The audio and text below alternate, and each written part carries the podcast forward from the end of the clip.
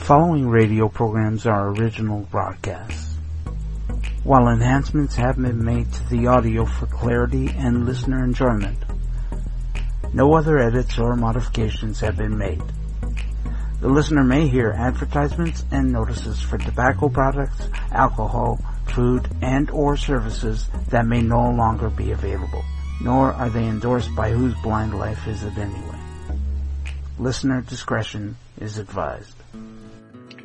Hello everybody, this is Pepsi Mama, as many of you know me, or Monica, for those of you who don't know me as Pepsi Mama, but Pepsi Mama goes way back.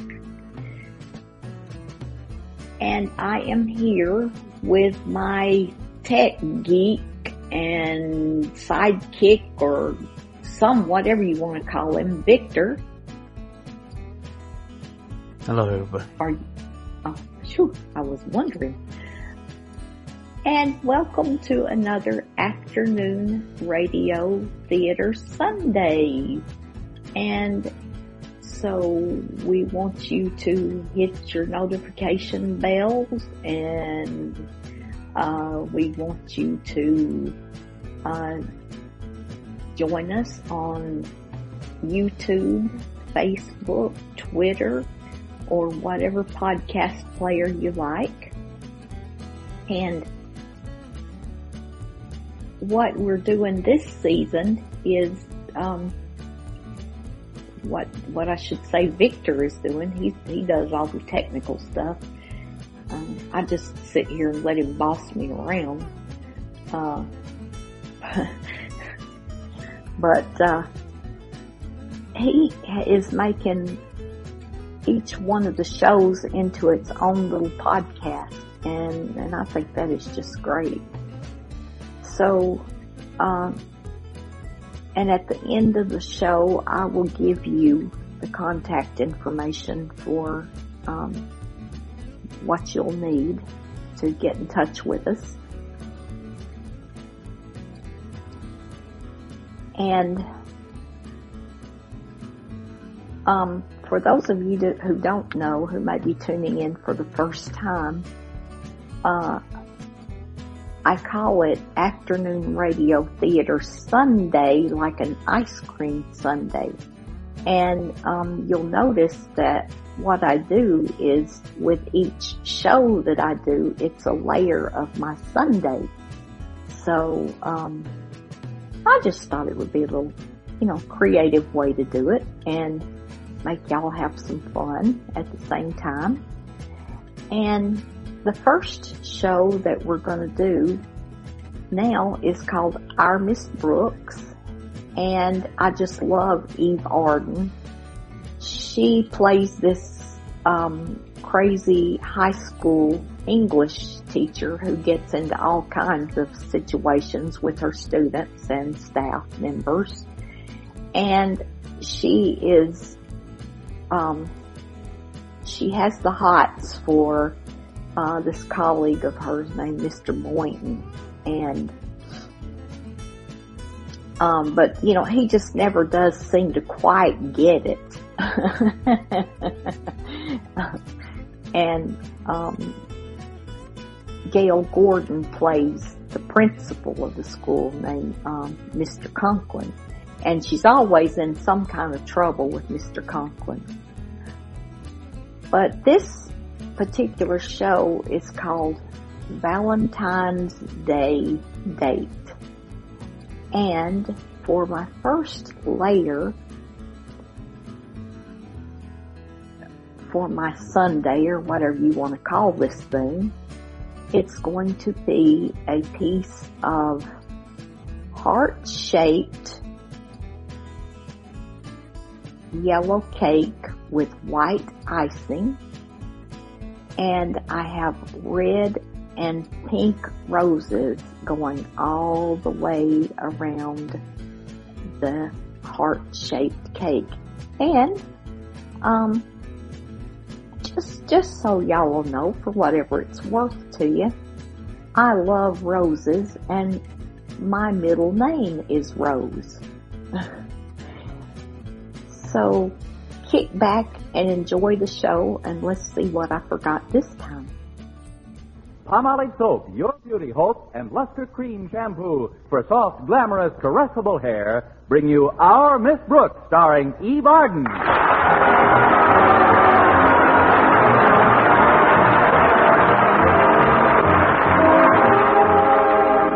Our Miss Brooks teaches English at Madison High. Well, like many other romantically inclined people, she sent the object of her affections, Madison's bashful biologist Philip Boynton, an unsigned card for Valentine's Day. And then she sat down to wait for his reply. It wasn't that his reply was long in coming. It just didn't come at all. Knowing Mr. Boynton, I wasn't too surprised that he forgot about Valentine's Day, but I was determined to change the locale of our next date. For the past six weeks, we had spent every Friday afternoon at the zoo.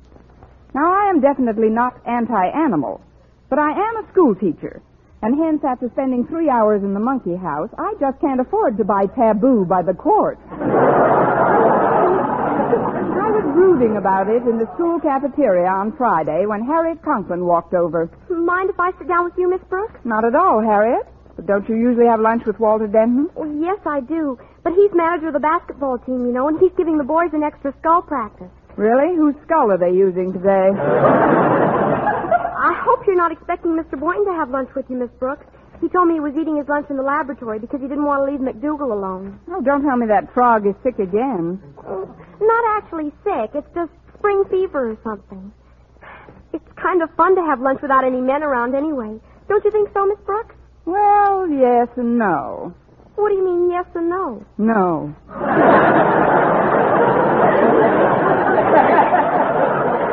We haven't had a real woman to woman talk in a long time. You know, Walter Denton is crazier about me than ever. All I have to do is whistle and he comes running. Really? It's the only way to train them. That's what you ought to try with Mr. Boynton. I have, but every time I whistle, he opens his lunchbox. Attention. Sometimes his dog-like affection and constant worship becomes absolutely cloying. Well, I wish Mr. Boynton would cloy me once in a while. By the way, Harriet, when Walter takes you out on a date, where do you usually go? Oh, all sorts of places, Miss Brooks. A drive in the country or, or a long walk in the park. Or sometimes we go to a movie and hold hands. Do you ever go to the zoo? The zoo? Oh, gosh, no. Except when Mr. Boynton takes us there for his monthly lecture. That's where I've got an edge on you kids. I hear it every week. But Mr. Boynton takes you to the movies once in a while, doesn't he? Oh, yes. As a matter of fact, we went last week. Was it romantic? Oh, extremely. We stood in a crowd of people behind a velvet rope for a while, and then an usher said, There's one down front. Yes. That was the last I saw of Mr. Boynton for three hours. I finally got a seat in the balcony. Oh, golly, that's a shame, Miss Brooks. You couldn't hold hands at all, could you? Not even with the long gloves I was wearing. but about those Fridays in the monkey house, Harriet. I'm surprised at you, Miss Brooks. You don't really let Mr. Boynton take you to the monkey house every week, do you? Well, I think it's the monkey house. It can't be the Taj Mahal with all those bananas. Well, well, if it isn't Madison High's Ferris, may I join this charming bevy of pulchritude? Why, Walter, what a lovely speech. Yes, you are a delightful child, Walter. But if you'll excuse me, Miss Brooks, I'd like to get my entree at the steam table. Oh, can I be of service, fair Harriet? I'll gladly fetch what you want. no, thank you. But if you'll sit up nicely when I return, I'll pat you on the head.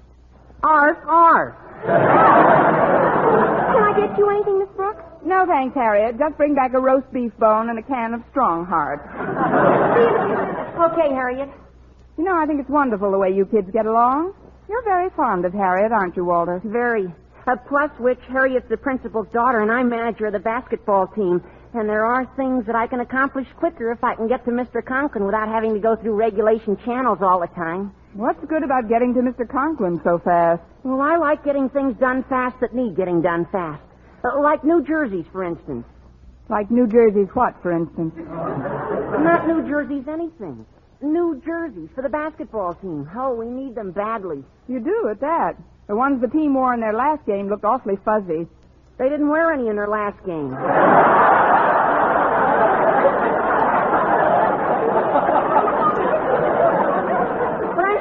But I'm sure the new Mullins will come through all right.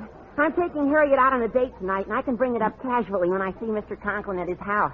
I don't like to suggest a career for you, Walter, but I have a feeling you're going to kiss an awful lot of babies before you're much older. oh, I could never be a politician. I'm too sincere. Oh, but why are we talking about me? You seem to have a problem of your own on your mind, Miss Brooks. Is it that obvious, Walter? I have been thinking about Mr. Boynton, but only in connection with getting him out of the zoo and into my parlor. Hmm, that shouldn't be too tough. What kind of a web are you spinning? Web? Look, Miss Brooks, at the risk of feeling like a traitor to a fellow male, I'll help you plot Mr. Boynton's overthrow. But frankly, I'm kind of hungry right now. Then why don't you eat, Walter, and we can finish building the bomb after lunch? Oh, say, there's Mr. LeBlanche, the new French teacher. Oh, he ought to know plenty about romance. He's a real Frenchman. I'll call him over. Don't you dare, Walter. When I'm ready to take my case to the United Nations, I'll let you know. Besides, I've seen Mr. LeBlanche on dates with Miss Enright lately. So what? Miss Enright goes on dates with anybody. Gosh, every time she sees Mr. Boynton, she makes goo-goo eyes at him. That's not nice, Walter. Miss Enright's eyes are always that way. I mean, it's unethical. Unethical is better than lonesome, Miss Brooks. Oh, Mr. LeBlanc. Walter, please. I... Call me Walter. Yes. Would you be kind enough to come over here a minute? I'd like to talk to you about something very important. Well, you'd better talk to him, Walter, because I refuse I bring my coffee along and. Oh. How do you, Miss Brooks? Fine. How do you, Mr. LeBlanc? What, uh, what did you want to talk to me about, Walter? Oh, it isn't important. I'll see you later. Now, that's what I call a real subtle maneuver. he's a he's a funny boy, no? No. well, now now it's just you and I, Miss Brooks, eh? I'm afraid it's just you, Mr. LeBlanc. I've got to see Mr. Conklin about something. Mr. Conklin, please, Miss Brooks, I think Mr. Conklin is a fine principal, but do you have to mention him during the lunch period? Got something there. I guess it can wait a while. It's only a question of giving him my weekly dollar. Are you owe him a weekly dollar? For what? It's a long and grim story, but I think I can boil it down to the repulsive essentials. A couple of weeks ago, I took an electric heater of his, connected it in Mr. Boynton's laboratory on an overloaded circuit, and shorted the building, started a small fire, and ruined the heater. Why did you do that? I like sirens. oh, I didn't do it purposely, Mr. LeBlanc. It was an accident. One for which I'm paying at the rate of a dollar a week. And today's dollar day at Madison. Well, that is too bad, Miss Brooks, but it is not money that causes you to look the way you do today. Is there a sign on my forehead? How do I look today? Well, there are only two things that can make a woman have the look you have on your face. Uh, one is an affair of the heart. The other is the meatballs in this cafeteria. but but neither of them is incurable, eh? I'm sure. You haven't eaten those meatballs lately. Look, it's nice of you to try and cheer me up, Mr. LeBlanc. Oh, please, call me Paul. And I'm not trying to cheer you up. I'm trying to help you. First of all, tell me this. Did you receive any messages on Valentine's Day? Oh, scads. I got one from Zimmerman's Bakery, one from the finance company, a lovely little card from Bertie's bicycle shop, in the shape of a pump, that one was. and, uh, oh, yes, a dandy little poem from Sam, our neighborhood scissor sharpener. I think I remember that one. It went, uh, I've applied my grindstone to shears both old and new, but I never met a scissors one half as sharp as you. Wasn't that a peachy sentiment for Valentine's Day? Oh, quite amusing, yes, but not to you, I'm afraid. Because you're not in love with Sam the scissor or Bertie the bicycle. No, my problem is Boynton, the biology. Miss Brooks, since we have taken me into your confidence, I would like to make a suggestion. You must play, how do you say in this country? Uh, uh, you must play difficult to acquire.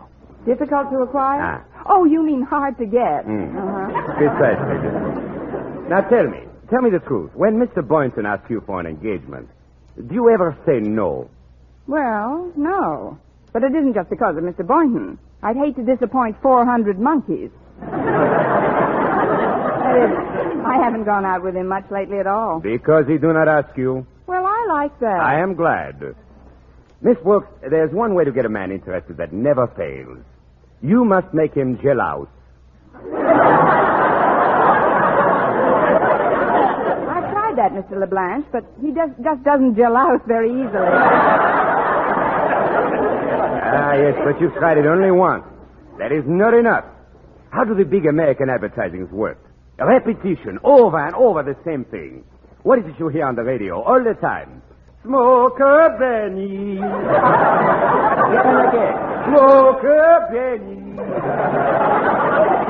if you repeat this often enough, you know what happens? Yeah, Jack gets pretty burned up. no, Mr. LeBlanche, I'm afraid Mr. Boynton is too wrapped up in a frog to pay any attention to me. Oh, but of course, I forget Monsieur le Frog. You know, in France, we have a proverb. Le chemin au cœur d'homme est par son grenelle. Translation? The way to a man's heart is to his frog. Well, that's very touching, but I don't see what it has Oh, to it's do. so simple, really. Here you have a man with his little pet, Monsieur le Frog. And here you have a woman with her pet, Mademoiselle la Frog. Now, we convince the man that Monsieur le Frog is lonesome. And where can a poor little frog find companionship? With Mademoiselle la Frog. And when the two little frogs are together, where are the man and the woman? Pricing junior beds for tadpoles.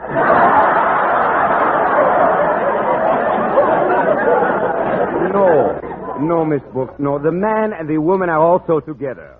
Now you know, Miss Brooks, what you have to do to get Mr. Boynton to be a Bastiodor. No? Yes, I've got to build a better frog trap. Look, Mr. LeFrog, uh, LeBlanche. this idea is a little everything impractical. coming, Miss Brooks? Oh, you look better already. Hello, Walter. Mr. LeBlanche is quite an idea man. we were just discussing a really fantastic scheme. Not only fantastic, but ridiculous and absurd. Walter, Yes, Miss Brooks? run down to Peterson's pet shop and get me a female frog.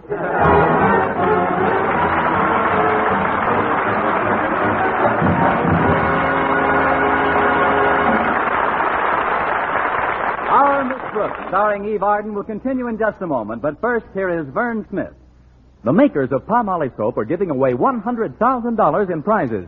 First prize, $49,000, plus over 4,900 other cash prizes in the Big 49 Gold Rush Contest. Hundreds will strike it rich in this exciting Gold Rush Contest. One of them may be you. It's easy to enter. Just finish this sentence and 25 additional words or less. I like Palmolive Soap because. That's all. Just 25 words or less to finish the sentence, I like Palmolive Soap because. Then mail your entry right away along with a Palmolive Soap wrapper. Try for your share of that $100,000 in prizes right now. Your chance of winning $49,000 is as good as anyone. Get entry blank with complete rules from your dealer or write your completed sentence on plain paper. Include your name and address and dealer's name and address.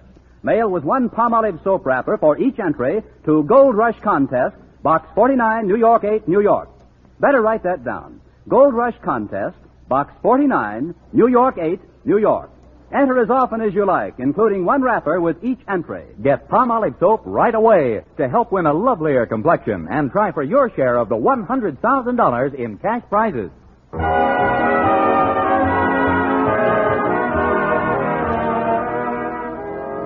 I gave Walter my last dollar to buy a female frog, and while he was out getting it, I took advantage of a free period to visit Mr. Boynton in his laboratory. Hello, Mr. Boynton. Oh, hello, Miss Brooks. I just dropped in to say hello, Mr. Boynton. Hello. Well, goodbye, Mr. Boynton. Oh, don't go yet. I've just been examining McDougal. You know, my frog. He's got me a little worried. He's way off his feed, and we'll, we'll look at him.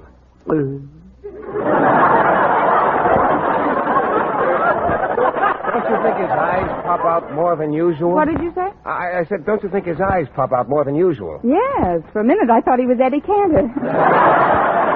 Hi, Mac. Of course, you know what's wrong with Mac, don't you? Oh, no, Miss Brooks, I don't. Well, it's getting very close to spring, and it's just, after all, you raised him from a tadpole, and it's only natural that you should still think of him as your baby, but he's a big boy now. What do you mean, Miss Brooks? Well, just this, Mr. Boynton. Did it ever occur to you that Mac gets lonesome all alone in that cage? Oh, I let him out of the cage quite often. He hops all over the lab. But what good is that? He hasn't got any friends here. Oh, I don't know. There are always a number of guinea pigs around. Of course, he doesn't pay much attention to them. Well, naturally, guinea pigs make fine friends for other guinea pigs. A frog might crave a different kind of companionship. Well, what about me? I'm very close to McDougal. I've been his constant companion. If I were a frog, I don't think I'd consider that the ideal arrangement either. No, I think I'd want something a little more frog-like. What are you getting at, Miss Brooks? Look, did you ever sit down and tell McDougal about the birds and bees? What does he want with birds and bees? He won't even make friends with guinea pigs. Well, let me put it this way. Mrs. Davis, my landlady, has a cat named Minerva. Now, around this time of the year, Minerva keeps us both awake half the night with an almost incessant yowling. Or have you tried giving her a saucer of milk? That's not what she's yowling about, Mr. Barton. Milk's very effective with a cat, usually. yes, I know. And believe me, if I thought it would quiet her down, I'd give her an autographed picture of Elsie the cow. But it won't. She's yowling because she's lonely. Why, Miss Brooks, I didn't know you were so aware of these biological manifestations. Where did you learn all this? My mama done told me. I mean, I found out about a lot of things since, since I've acquired my pet frog. Pet female frog, that is. Oh, you have a pet frog, Miss Brooks? What's her name? Her name? Uh, Millie. Millie. Yes, from the picture, The Mating of Millie. oh, she's awfully cute, too. Why, you think Mac almost understood what you were talking about. Well, don't think for a minute he doesn't. What do you say, Mac? Would you like to come over and play with Millie this afternoon? Hooray! Today you are a man frog. Oh, this is amazing, Miss Brooks. Look, if, if you don't mind, I'd like to ask you if... Uh, Uh, shine up your hope chest, Millie. Here it comes. I'd like to ask you, Miss Brooks, uh, how about a, a double date? That is, if you, well, if it isn't too much trouble. Shall we say my place for tea? Splendid. Just bring a pogo stick and a deck of cards, Mr. Boynton. A pogo stick and cards? Yes, while Mac and Millie play gin, you and I can have a hopping contest. ah, l'amour, l'amour. Excuse me. Uh, could you come over here to the door a minute, Miss Brooks? I've got to get to my next class. Oh, certainly, Walter. I'll just be a minute, Mr. Boynton. Did you get it, Walter? Yes, it's in this paper bag, Miss Brooks. Here. Thanks. That's okay. I hope it works, Miss Brooks. Well, I'll see you in English. What's in the bag, Miss Brooks? This bag? Oh, just a roast beef sandwich Walter brought me. Well, it's a pretty active one. Uh, look out, it's falling out of the bag. Uh, here, here, let me see that. Uh, Here, I've got him. Uh, Oh, Miss Brooks, do you realize what you've got here? Sure, an F-R-O-G. I didn't want to mention it in front of Mac until we got home. Oh, but this is a male frog. You, you can always tell. Because in the species Dimorphognathus from West Africa, there's a very apparent dimorphism in the dentition. The male's being provided with a series of large serrated teeth in the lower jaw, which in the female is edentulous. Well, slap me with a wet lily pad.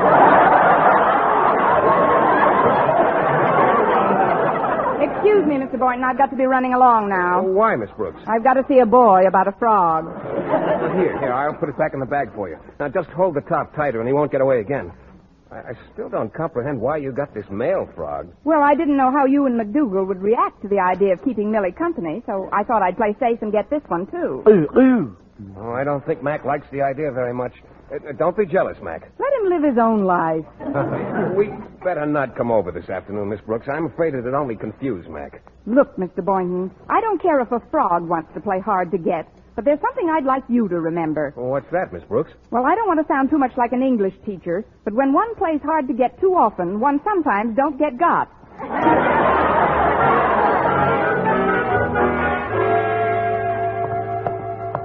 I'll just take this frog into my room and see how Walter happened to make such an awful... well, there you are, Connie. I've been looking all over for you. Mrs. Davis, what are you doing in the hallowed halls of Madison High? Well, I know how you've been waiting for a Valentine card from Mr. Boynton, and I just had to tell you that all hope isn't lost. But today is Friday, Mrs. Davis. That's just it, Connie. Some mail came this morning that should have been delivered Monday. A Valentine? No, a bill from the gas company. Now, that's the nicest bit of sentiment since Sam Scissors. they say that if we don't pay it immediately, they'll shut off the gas. Just my luck with Mr. Boynton coming over for tea. It couldn't be the electric company promising to shut off all the lights. No, Connie.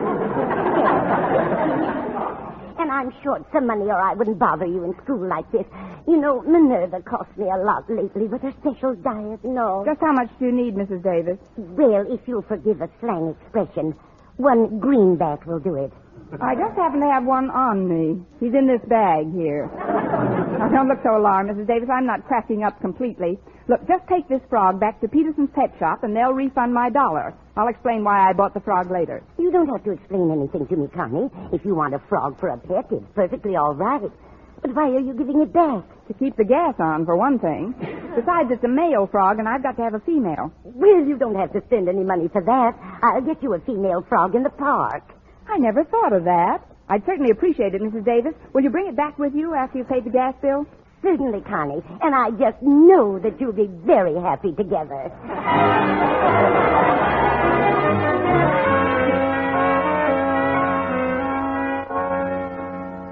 And so, class, you are to have these compositions ready by next Tuesday. That's the end of the period. Class dismissed, except Walter Denton. Come up to my desk, Walter. Oh, I'm glad you asked me, Miss Brooks. I wanted to explain about that frog. You see, Mr. Peterson was out to lunch when I got to the pet shop, so I got you one out of the park pond. But was it all right? I mean, was she a girl? No, Walter, she was a boy with big serrated teeth in her lower jaw. And what about the dollar I gave you? Oh, here it is, Miss Brooks. I didn't have time to give it to you before. Thanks, Walter. That'll be all for now, then. I'd better get over to Mr. Conklin's office and make my payment on that heater. Well, here I am, Connie. Hello, Walter. Hello, Mrs. Davis. Goodbye, Mrs. Davis. Well, what do you think, Connie? Mr. Peterson didn't sell Walter that frog at all. I know, Mrs. Davis. But he said it was a very good specimen and traded me a lovely female for him.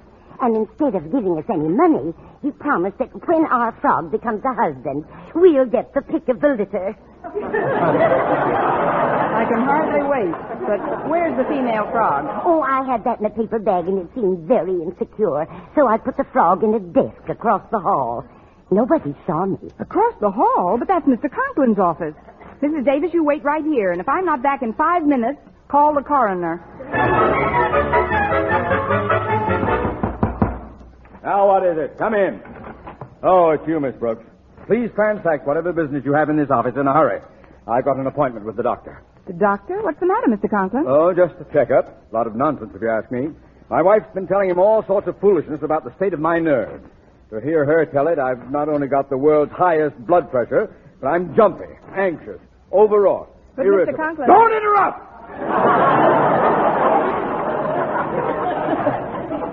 and I'm ill-tempered.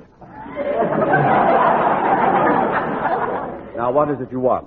I just want to give you a dollar towards the heater I accidentally injured. Here. Oh, thanks. Now, sit down for a minute, and I'll give you a receipt. I've got a regular Board of Education receipt book around here somewhere. But, Mr. Conklin, your desk drawer. Please, Miss Brooks. Don't tell me where I keep my things. Of course, it's in the desk drawer. Let's see now. Book should be right over here next to this blotter. Oh, that's funny. That's it. Oh, here it is over by this frog. Hello, little frog. Hmm. Miss Brooks, it won't take a moment to get the receipt. Hello, little frog!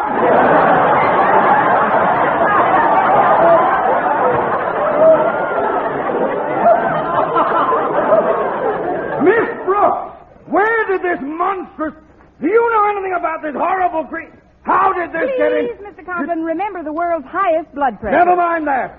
What is this frog doing in my desk? Calm down, Mr. Conklin. Ours isn't the only school that's overcrowded.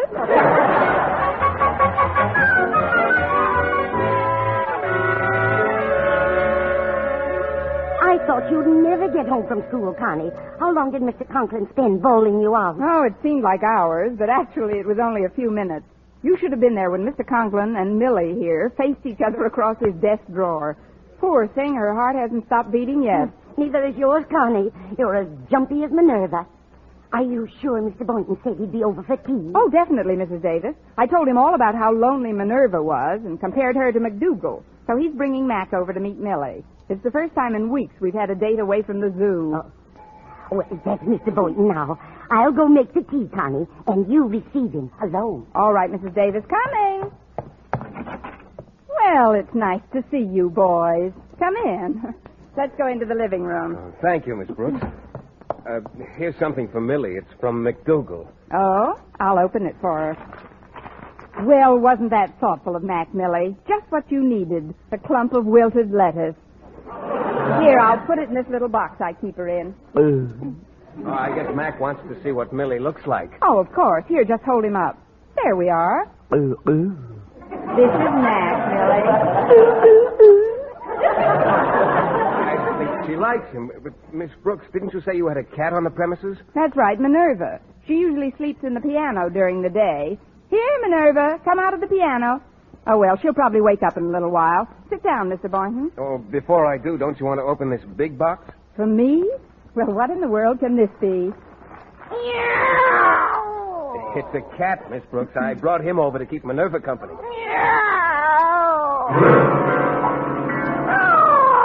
Well, here comes Minerva now. We like each other, too. Miss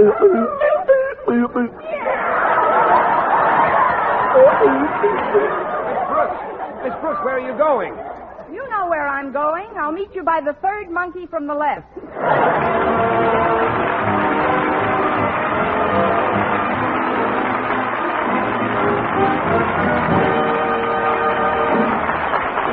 as our Miss Brooks returns in just a moment. But first, Dream girl, dream girl, beautiful luster cream girl. Tonight, show him how much lovelier your hair can look after a Lustre-Creme shampoo.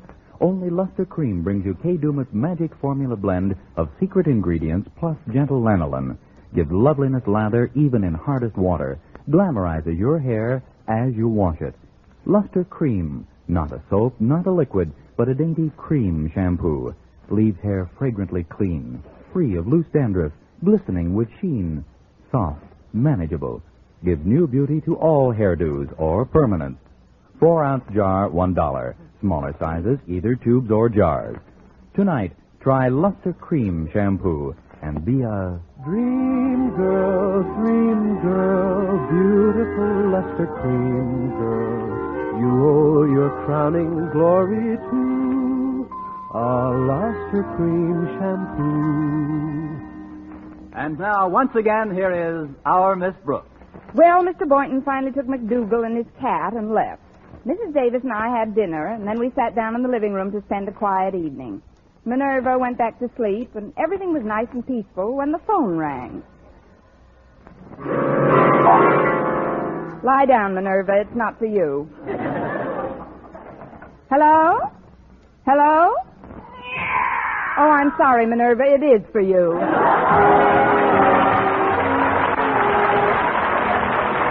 Next week, tune into another Our Miss Brooks show brought to you by Palmolive Soap, Your Beauty Hope, and Luster Cream Shampoo for soft, glamorous, caressable hair. Our Miss Brooks, starring Eve Arden, is produced by Larry Berns, written and directed by Al Lewis, with music by Wilbur Hatch.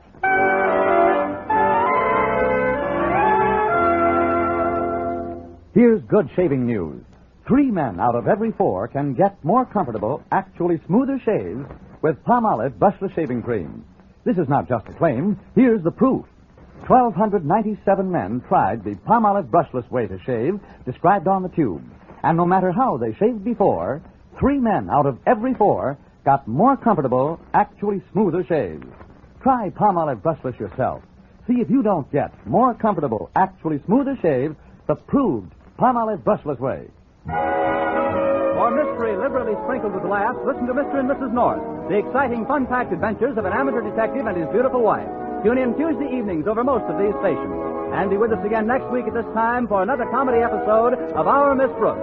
Bob LeMond speaking. This is CBS, the Columbia Broadcasting System.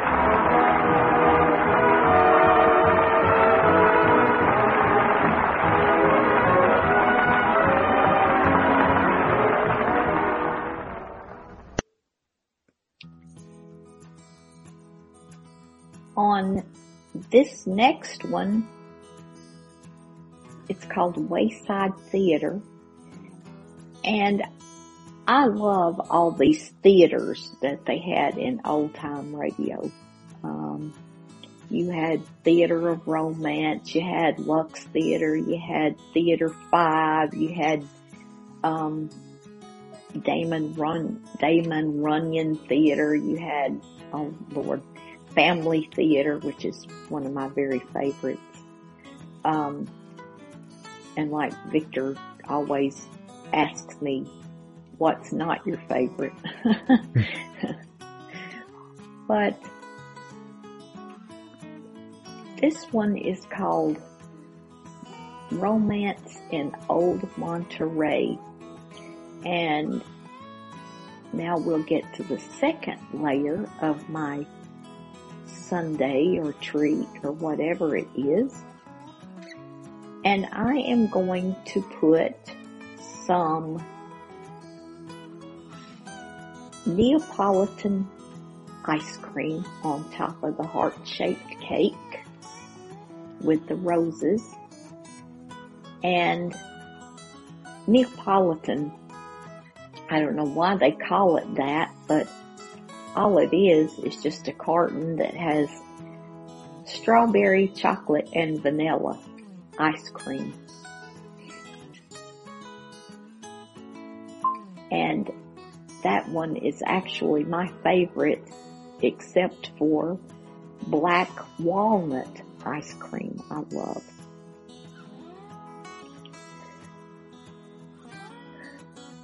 So that is going on top of the cake and all the flowers and so I hope y'all enjoy this one, Romance in Old Monterey.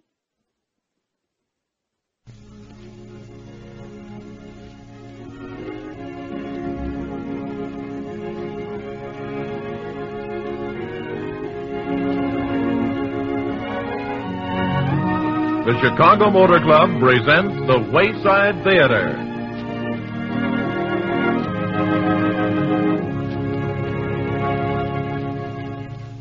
Welcome to the Wayside Theater, ladies and gentlemen. Each Sunday evening, enthusiastic playgoers dial their way to the Play of the Week, sponsored for your entertainment by the Chicago Motor Club. The presentations are always different. Sometimes a comedy, sometimes a stirring romance, and occasionally a real mystery thriller but always an interesting original play written especially for the Wayside Theater.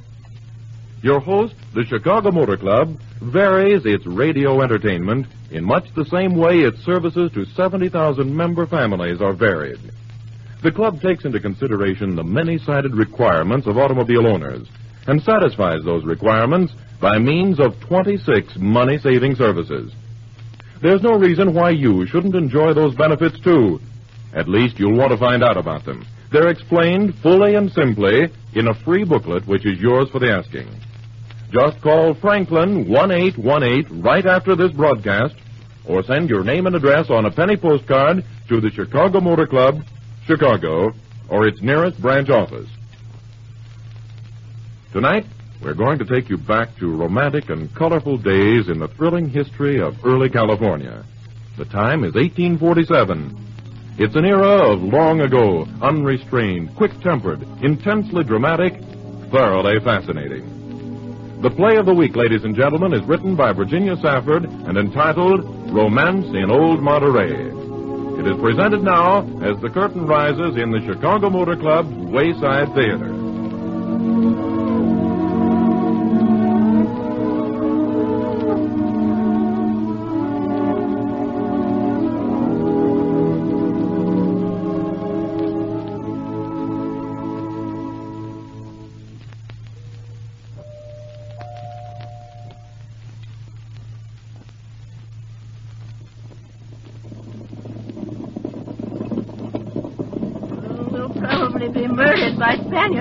Even get to Monterey. Oh, oh, mercy. Miss Matilda, if you'd hold on to the side of the coach. Oh, I've never been so jolted and all. Oh, these drivers are crazy. That's what they are. Surely we'll be there before long now.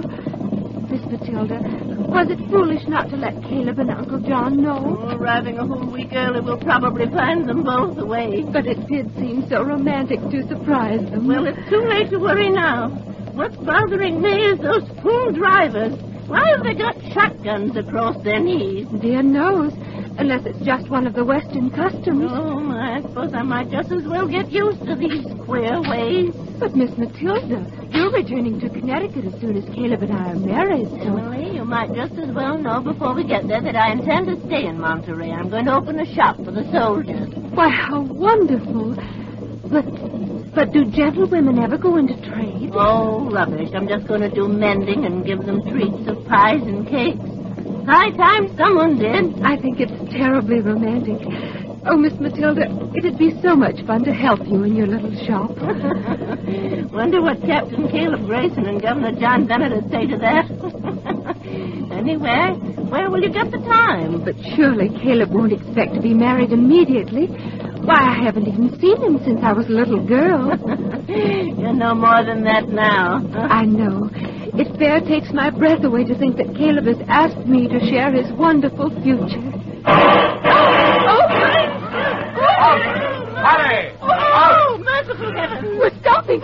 Oh, what's happened to us? Senores, throw down your gun. Oh, gracious Peter! They must be Spaniards, and they're wearing masks. Emily, get down here on the floor. What'll they do Oh, we'll be murdered. I knew we'd be murdered. Josefa, bring la señorita from the court.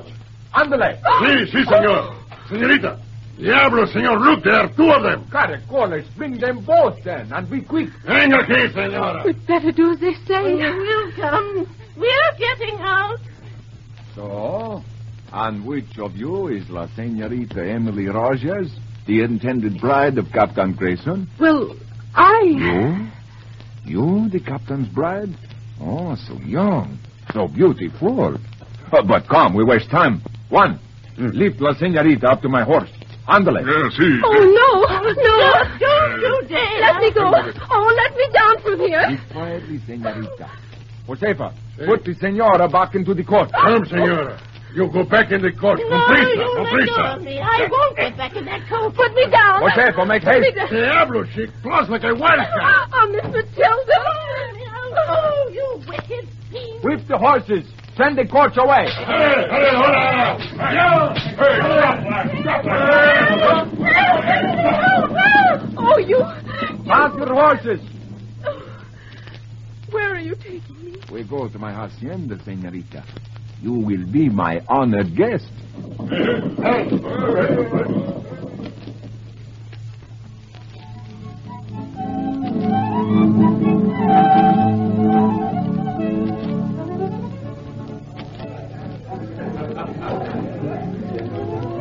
Senorita, the dancing of my servants does not amuse you? Or perhaps the night air is too chilly, hmm? Do you think I want to be amused? But, senorita, you are my guest. Why have you done this? Who are you? To you, senorita, I am just Ramon. But how did you know who I am? And that our coach was arriving? Ah, a Spaniard knows many ways to accomplish what he wants. But what is it you want? Bueno, perhaps I can make you understand a little. I have four years in Mexico City at the university. Two months ago, I returned to Monterey. Everything is changed. Naturally, the Americans have done a great deal to... Senorita, of your Americanos, there are two kinds, good and bad. The bad ones take our land, plunder our ranchos, rob us of our cattle. My people, they are gay, happy children. They cannot see what lies ahead in the future if these bad ones gain still more power. But what can you gain by keeping me here? My uncle is the governor. He'll send troops ah, to... no, senorita. The governor Bennett is away on business at the Pueblo of Los Angeles. Oh, but... But Captain Grayson will find me. See? It is that for which we wait. You want Caleb and his men to come here? The captain will come alone, senorita. And long before this, he should be here. Caleb is coming here? See? That is the plan, senorita. The captain will come alone because me, I tell him to. Then he and I will make the bargain. Senor Ramon. Pedro has returned. Why has he been so long? Ah, senor Amor. Pedro, tell me. You delivered the message to the captain? No, senor. I could not deliver the message. What? The captain got away from Monterey yesterday. But he will return. Not for two, maybe three days. Ah, we wait then. We try again. No, no, senor. The old senora, she roused the town. The troops search the countryside. Soon they will be here. Oh, then the old plan has failed. If we cross swords with the troops, we show our hand, everything will be ruined. One, bring the horses. You and Josefa accompany La Senorita within one half mile of Monterey. Make certain she is safe. Then meet me at the usual place near Rancho Santa Margarita. Ah, sí, sí, pronto. Josefa, Josefa. You're, you're going to let me go? You're sending me back? See, Senorita Emilita Rogers? I make the mistake. Another time I seek the meeting with the captain. I ask your pardon that you suffer without need. But I haven't suffered. Indeed, you've been very kind to Everything me. is ready, senor. Bueno. Senorita, it is too bad that first we meet like this. Perhaps if. Well, but there is need for haste. You allow me. Oh, thank you. But, Ramon, what will happen to you? Hmm? Quien sabe? That we'll learn later, perhaps. But now you must go. Adios, little Emelita. Perhaps we meet again soon. Quien sabe? And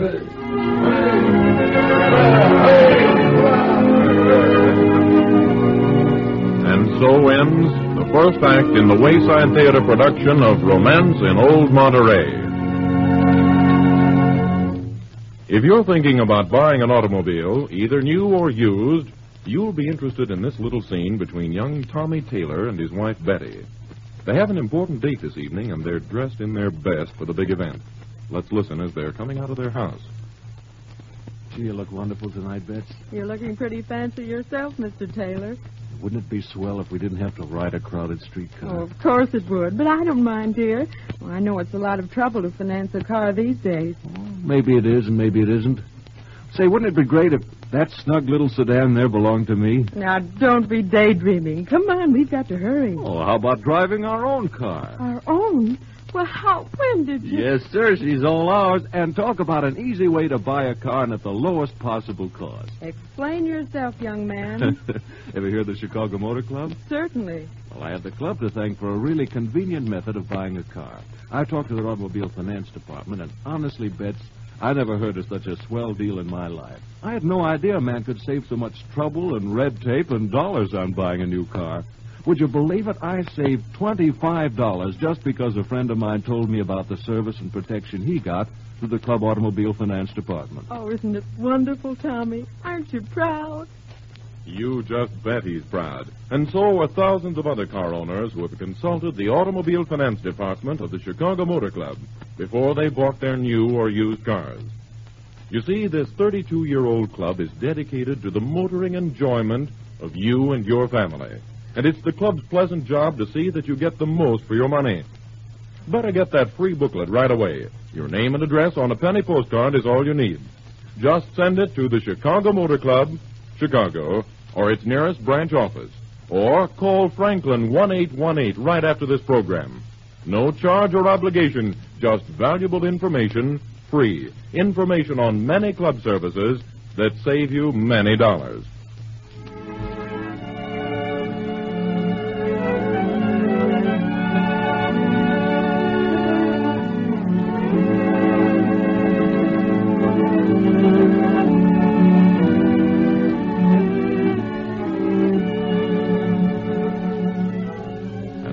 Ladies and gentlemen, the curtain rises on the second act of Romance in Old Monterey.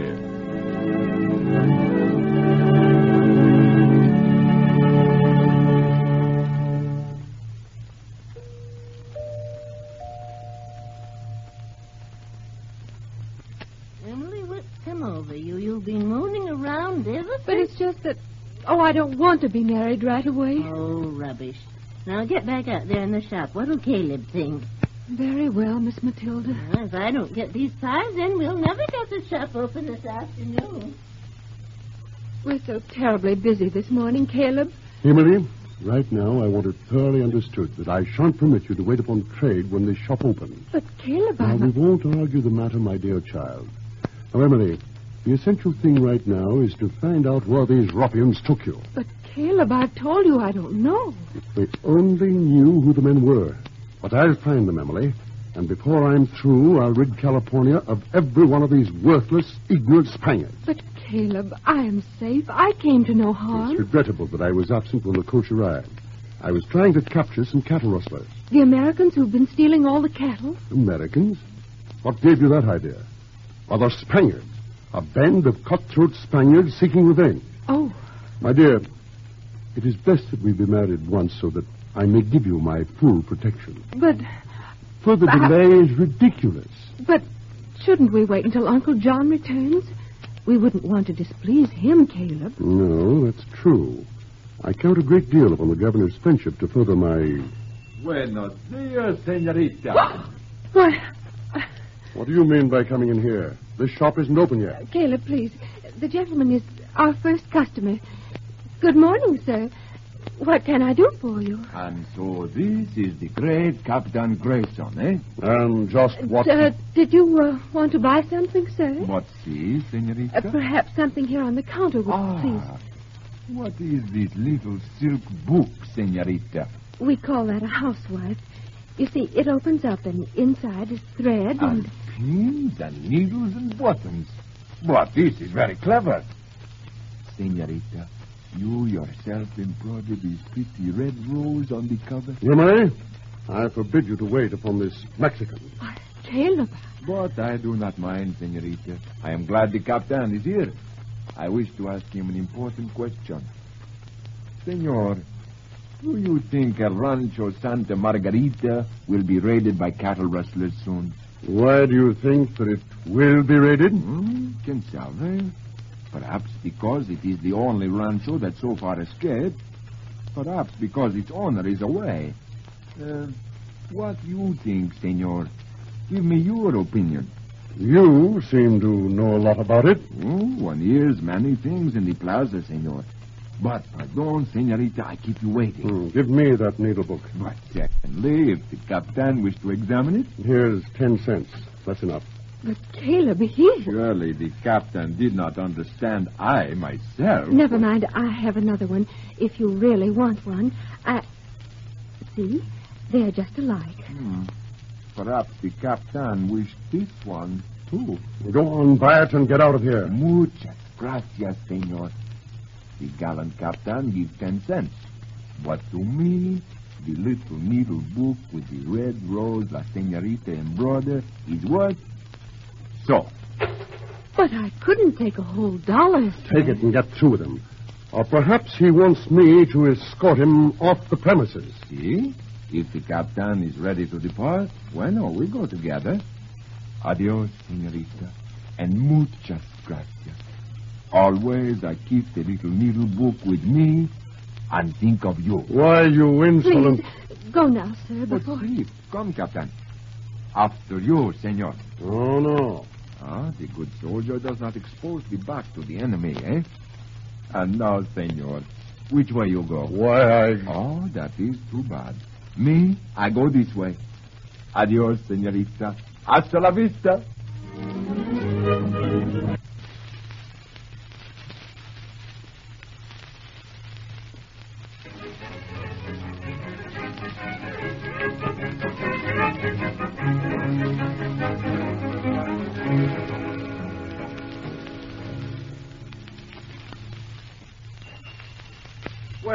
Buenos senorita Emelita. Oh, Ramon, I've asked you please not to come here anymore. But, Emelita, the day before yesterday, I bring my serape for you to mend. It really wasn't torn. Yesterday, it is necessary that I come and get it.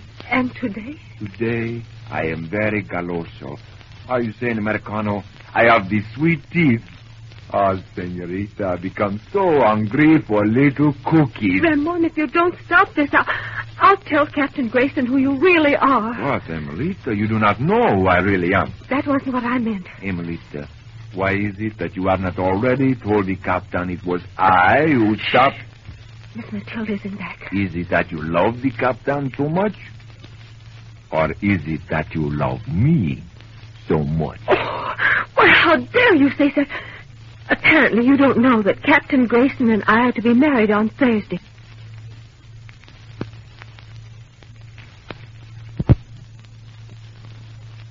When my uncle returns. Thursday?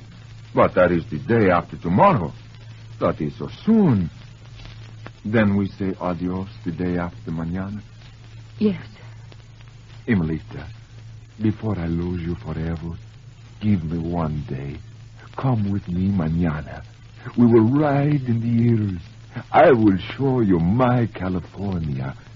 For one day I will bring sunshine into your heart, laughter to your lips, and into those big blue eyes. Ramon, please, you know I couldn't. Mañana at noon, I come for you here. But you mustn't come here anymore. It's too dangerous. Then I send a horse for you. I can't. You will come. I will be waiting. Hasta mañana at noon, Emilita. Adios.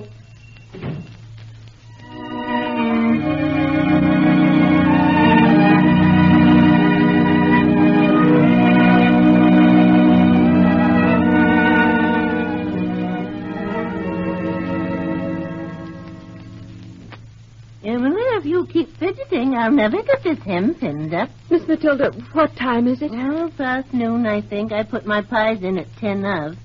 Why on earth you should take this sudden notion to have me... I was so afraid my dress wouldn't be finished by tomorrow. Oh, it is lovely, isn't it? Now, stand still. I always say there's something about white satin... Oh, now, who left that horse hitched up in the backyard? He's been there for half an hour. Dear knows, Miss Matilda. Oh, are you through? Yes, now take it off. Oh, no, let's let's try on my veil, too. What's that? Oh, I'll see. I'll... Don't move now, now. The pins will fall out. Uh, Captain Grayson sent this note from Miss Emily Rogers. Oh, thank you. Good day. Did he say from Caleb? Yes. Gracious Peter, if anything's happened, all with such bad luck to postpone a wedding. oh, why? Well, what does it say? But it couldn't be. This Matilda, I must see. Oh, he may have gone by now. Emily! I can't stop to explain. Oh, if he's gone. Emily! Emily, come back here. You'll ruin that dress. Emily!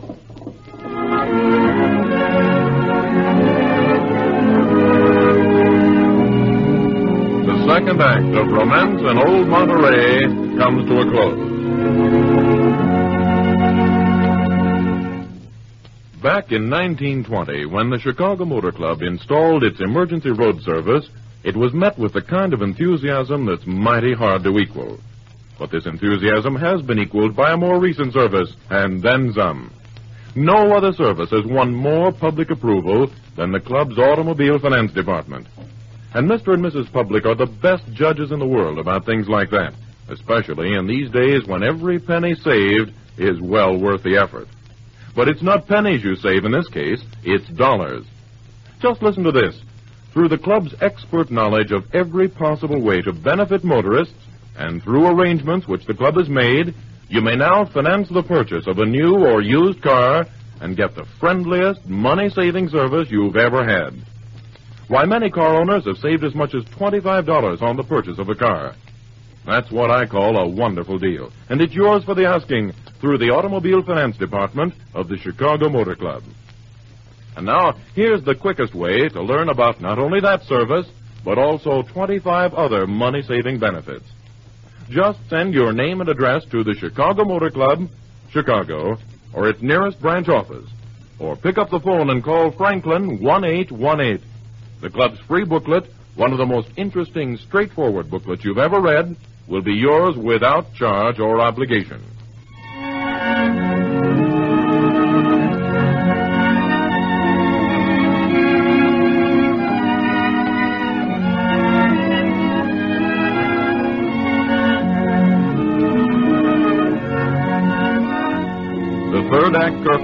Curtain on the Wayside Theater production of Romance in Old Monterey.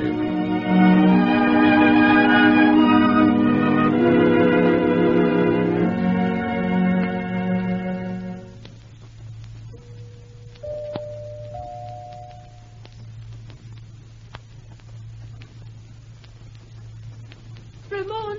Oh, Ramon! Hola! I knew you'd come, Caramia. If I wait long enough. Ramon, something terrible has happened. The Rancho Santa Margarita was raided last night. See, see, I know that. Caleb sent me a note. He says he has definite proof that that you raided the ranch. What? That you are the cattle thief. The captain has proved that You I must am. go. You'll be captured. They'll shoot you. Emelita, I must tell Don't you. stop for anything. Just go quickly. You. Listen. See. Listen, Ramon. What's that? Horses. Look, down the road. Caleb. Caleb and a posse. Oh, he send the note, then he follow. Hmm, very clever. Oh, oh, don't let him capture you, Ramon. Adios, niña mia. Until we meet again soon. Are, are. Hola, chico. Caleb, don't shoot. Make them stop. Hit him off, friend! Now! You got him! Oh, Raymond! Oh, Caleb, you let them kill him. Emily, are you all right? Oh, how could you do this? Captain Grace, Oh, Throw him across the horse, Sergeant. We take him back to town. Caleb has to go to him. He's wounded. He needs me. Cattle rustler, Emery. Have you entirely lost your But senses? he isn't. He I told you I had proof. Here, look. Perhaps this will. Nothing could convince. Where, where did you? The needle book was found early this morning, just outside the open corral gates of the Santa Margarita Ranch. Do you still refuse to be convinced, my dear Emily?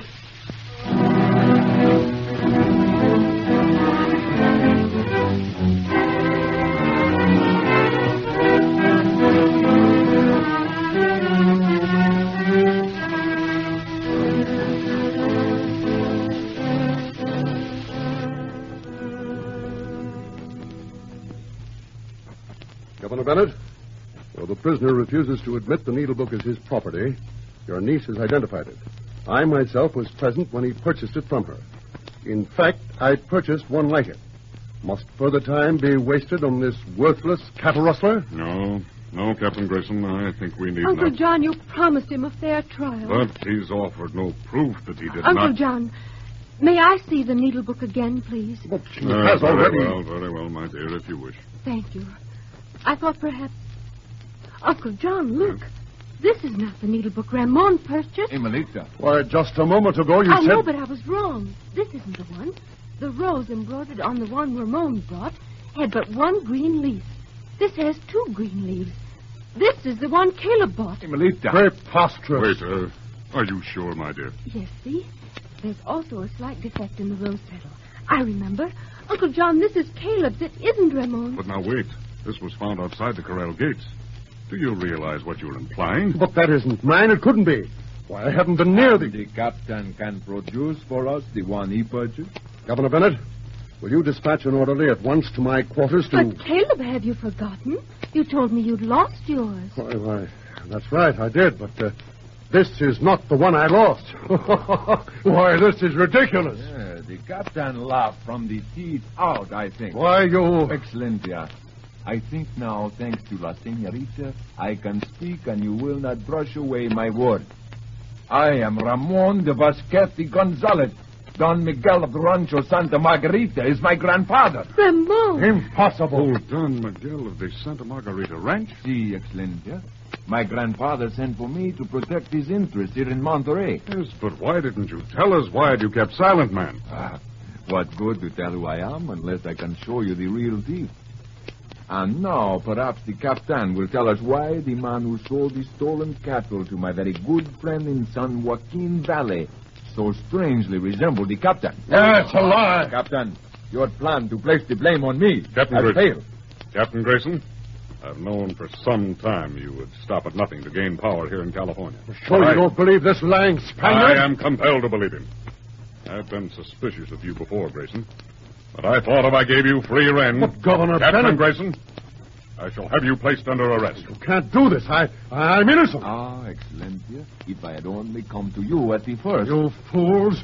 You can never prove this. Ramon, take care. Captain Grayson, I command you to drop that gun. All of you stay where you are. Quick, stop him. You'll never take me.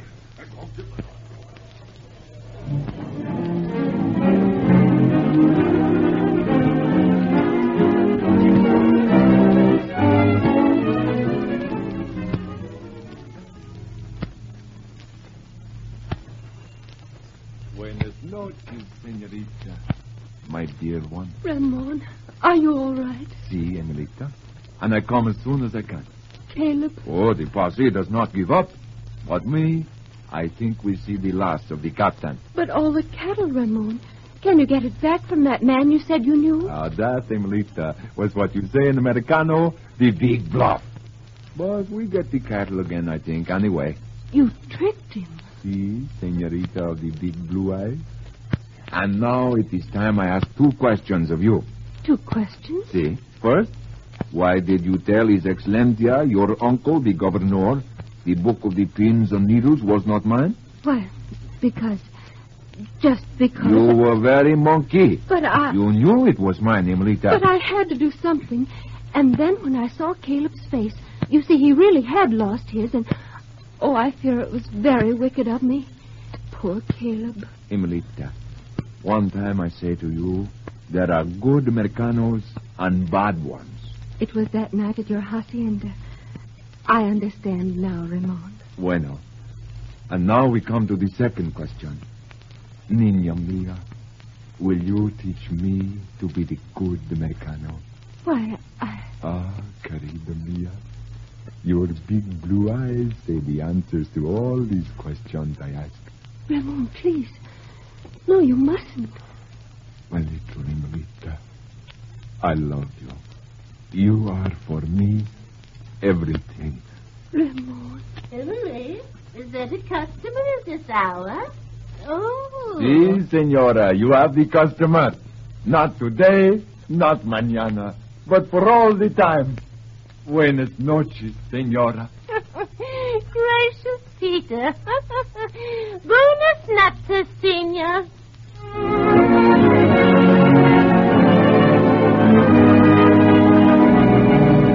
And so ends Romance in Old Monterey, presented by the Chicago Motor Club in the Wayside Theater. Next week, ladies and gentlemen, the Wayside Theater will bring to you a play behind the play. By that I mean an exciting and amusing drama of what goes on behind the scenes. A New York producer is caught in a whirlpool of troubles and worries that always seem to accompany the production of a big Broadway play. In the midst of it all, his father and mother arrive for a visit. The star of his show rebels, and his problems reach a climax of headaches for him and entertainment for you. Be sure and tune in on this play of the week entitled Ma and Pa Play Cupid. And now, ladies and gentlemen, don't forget that special offer I mentioned a while ago, that valuable free booklet which the Chicago Motor Club has prepared especially for you. Learn how 70,000 member families have ended motoring worries and are saving money right at the same time. Just send your name and address on a penny postcard to the Chicago Motor Club, Chicago, or its nearest branch office. And by the way, if you live in Chicago, there are special night operators on duty to take care of your request for that free booklet this evening if you'll just pick up your phone and call Franklin 1818.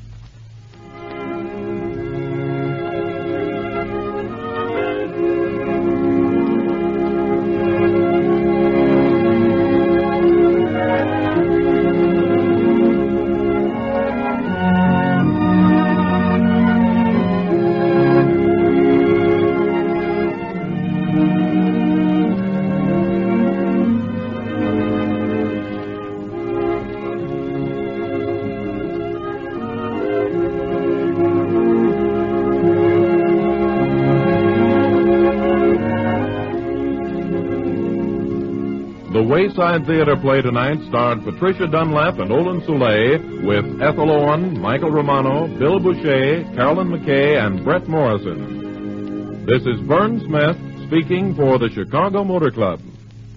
This is the WBBM Air Theater, Wrigley Building, Chicago. I hope y'all enjoyed that one. Hope it got you in the Valentine spirit. And this next one is another theater. This next one is called Theater of Romance, and it is A Lady in Love. And for that one, I'm to take and put some candy Valentine hearts, you know, the little things like we used to get when we were kids in the little boxes uh, the little candy hearts.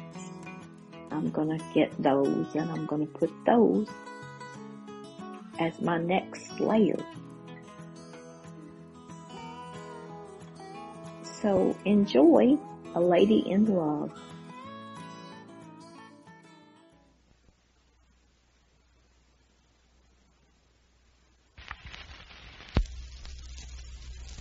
Columbia brings you Romance. Tonight, A Lady in Love, the story of a small town girl who is forced to choose between two kinds of love.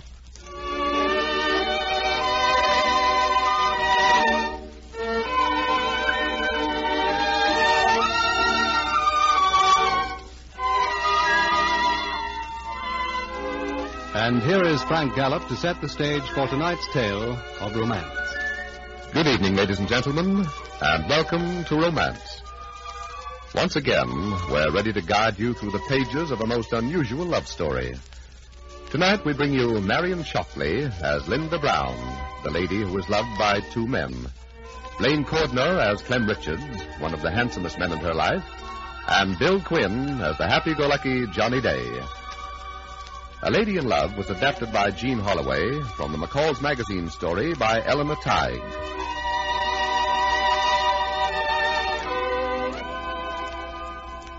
Romance is where you find it.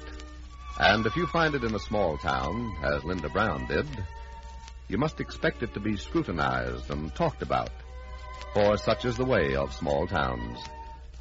As Linda Brown discovered when she came to the town of Brookfield, she came there to direct the recreational center and to take care of any other little item the local citizenry might desire to classify as recreation. She was lonely and friendless, so when she met Clem Richards, well, things began to happen. Things that she herself didn't altogether understand. Hey, look at that water down there. Doesn't that look wonderful? If I wasn't so starved, I'd dive in right now. What do you say we eat? Billy, we just got here. You aren't supposed to eat your picnic lunch at 10.30. Yeah, but I'm hungry. Couldn't I have just one small piece of chicken, Linda? Not a scrap till lunchtime. Well, lunch is hours away. Well, there won't be anything left of me by then. What kind of a girl are you to bring on a picnic, anyhow? You tell me. All right, I will. You're the right kind. The only kind. Linda, I'm afraid I'm falling terribly in love with you. Do you mind? Please, Clem, I, I wish you hadn't said that. I hardly know you. I hardly know myself in these new surroundings. Everything's so new and so strange. Well, you get used to it, Linda. In no time at all, you love Brookfield, and you love me. You seem awfully sure of yourself. No, I, I'm not really. But I can tell you this. Give me half a chance, and I'll sweep you off your feet. I'll take you to dances, parties, picnics, movies, dinners, more parties, more dances.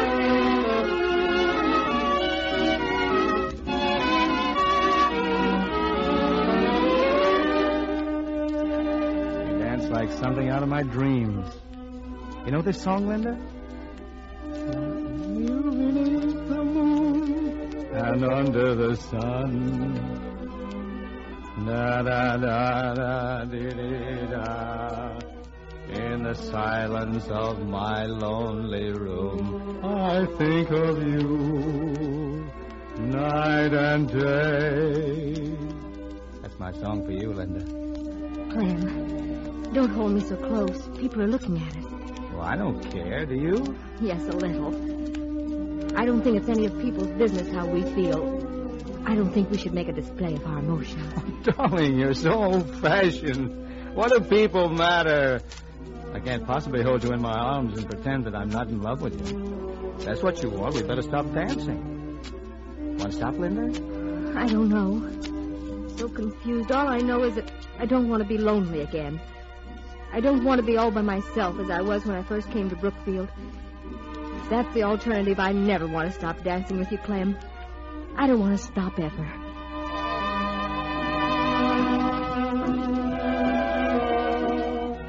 Well, Linda, if you're not a sight for sore eyes, sitting there on your front porch in a white dress on a Sunday morning. I've been to church. I'll bet that's more than you can say. It is indeed.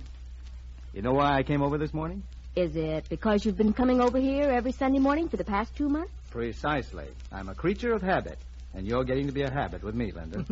Bad or good? ah, I'll never tell you. Want you to worry about it. Oh, Linda, I love you so much. So doggone much, I, I can't stand to be away from you even for a minute. Once more, Linda, will you marry me? Marry you, Clem? I wish you hadn't asked me that again. You've been so faithful, a wonderful friend. So wonderful, in fact, that I, I can't just keep putting you off. Have to give you an answer. Yes, Linda? You've been so sweet, Clem. Yes, I'll marry you. Oh, Linda. Please, Clem. Just a minute until Mrs. Patterson's gone by. Clem? Clem Richards? You're wanted down at the newspaper office right away. Well, thank you, Miss Patterson. I'll go right down. I'm sorry I have to go, Linda. I'll be back as soon as I can. All right. So long. Won't you come up and sit down, Mrs. Patterson? I think not, Linda. Good day. Mrs. Patterson, just a moment.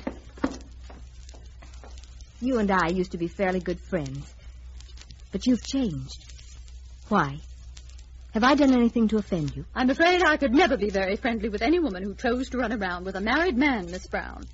A married man? What are you talking about? You must know Clem Richards is married. It's common knowledge in town. Why, he has a child, a little boy. Clem? Married? Why, he never told me. Oh, it can't be true. Ask anyone in town. Ask anyone in town.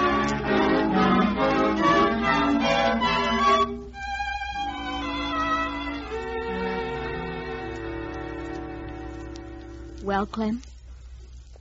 Well, what can I say, Linda? It's true. I am married. Why didn't you tell me? I don't know. At first, it wasn't important. Then, when it was important, I meant to tell you, but I kept putting it off one more day. I kept thinking, well, we'll have just one more day, and then I'll tell her. We were having such fun, Linda. Fun? How could you possibly have been having fun living a lie, making me live a lie, too? Well, maybe fun isn't the right word. Maybe what I meant to say is we were living such beautiful, untouched days that I wanted to keep the world shut out just a little longer. I feel so cheap, so humiliated. Running around with a married man. I've never done things like that. I, I despise you for tricking me into it. I love you, Linda. Couldn't love me and do this to me. Linda, you're old enough to know that we don't always do the wise thing, the right thing. Sometimes if we want a thing badly enough, we'll do anything to get it. Lie, steal, cheat, Linda. In my case, I did none of those things because morally I'm free, though technically I'm not. You see, Linda, my wife and I are separated. We have been for years. We have a son, Dickie. He's at school at Salisbury. I go to see him once a week. It was because of him that Doris and I decided not to get a divorce until one or the other wanted to marry again. Have. Have you asked her for a divorce? I wrote her last week. Oh, please see this through with me, darling. In all my life, I've never felt about anyone the way I feel about you. I'll try very hard to make you happy. I think I could, Linda. Well, I don't know. I don't know what to say. well, it's up to you, Linda. If you want it that way, I'll walk out of this room and out of your life. And I'll never try in any way to see you again. You're so quiet. What are you thinking, Linda? I was thinking how lonely I'd be without you. Oh, my darling. My darling. Can't be wrong. Not when everything's over between you and your wife, anyhow. Oh, Clem, I don't suppose right now I'm a good judge of what is right or wrong. I only know that without you, there's nothing. It's not going to be easy for you, Linda. People are talking now. They'll talk more. I'll try not to care about people. Won't let myself think about it. Maybe they'll get tired of talking about us and leave us alone.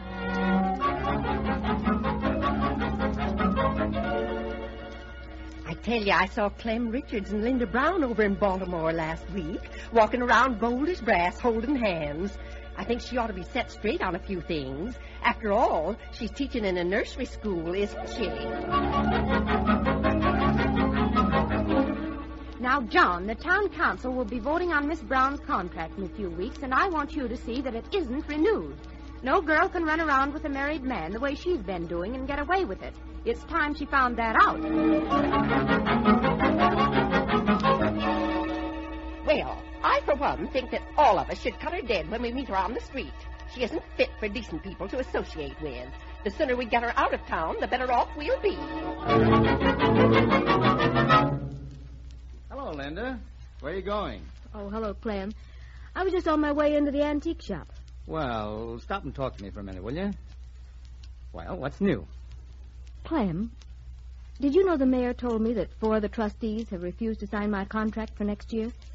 They're trying to take my job away from me. Oh, please, Linda, don't take it all so seriously. The contract will go through, all right. Where else will they get anyone to work as hard as you've worked? I'm afraid they've reached the point where they aren't interested in how hard I've worked. Well, I'm fed up with this town. You and I worked darn hard for it, and what do we get? A nice big kick in the teeth.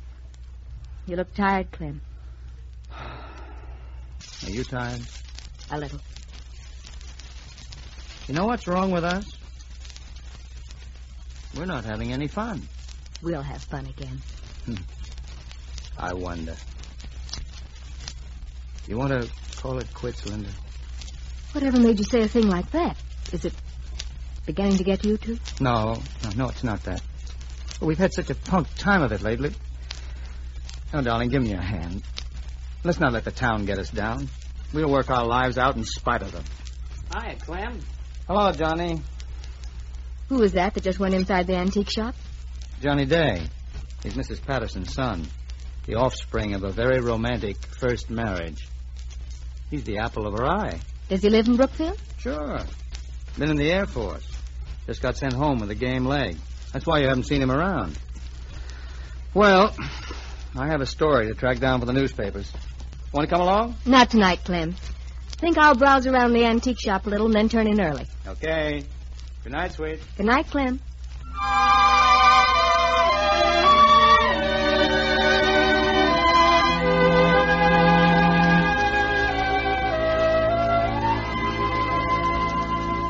I beg your pardon? Yes? That pickle jar you're holding, are you uh, interested in it? I might ask you the same question about the one you're holding. Well, then I should have to answer yes.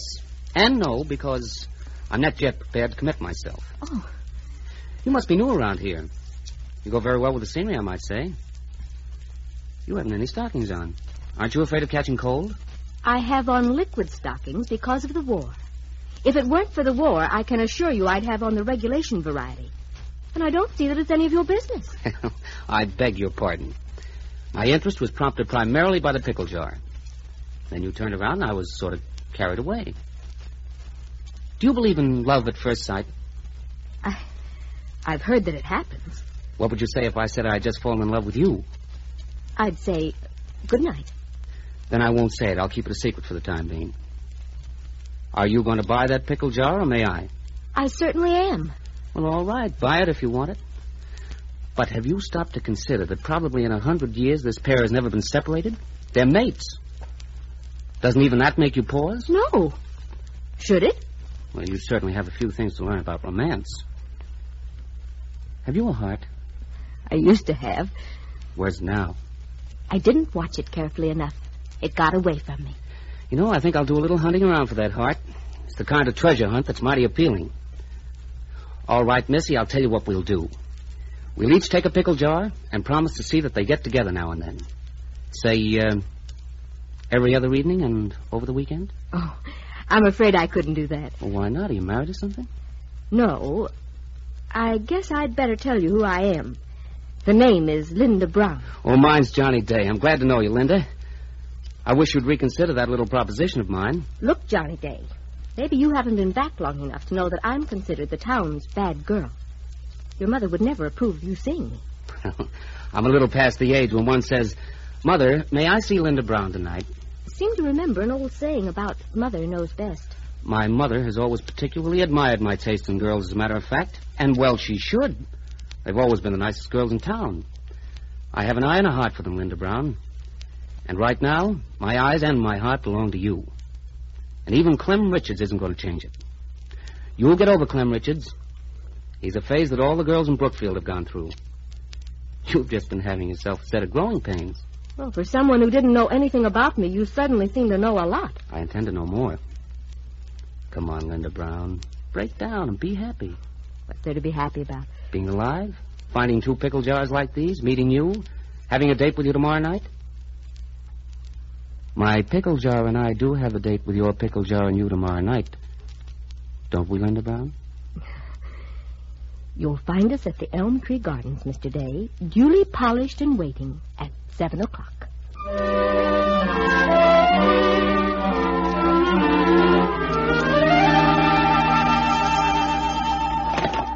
Hello? Oh, Clem, how have you been lately? Country club dance tonight? I'm sorry, but I've already promised Johnny. Well, he can't dance much with his leg the way it is, but he can dance some. Sorry I can't make it, Clem. Why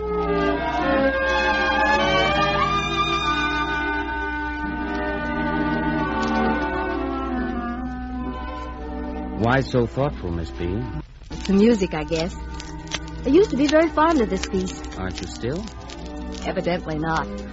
I don't seem to have any reaction at all. Hello, Johnny. Oh, hi, Clem. Isn't this our dance, Linda? I'm afraid this is Johnny's, plan. Sorry, my mistake. You'll excuse us? Oh, of course. Don't mind. You know, I don't think he likes me. I hope he doesn't. I'd consider that a very good sign. Of what, Johnny? Of tides in human events and the progress of civilization.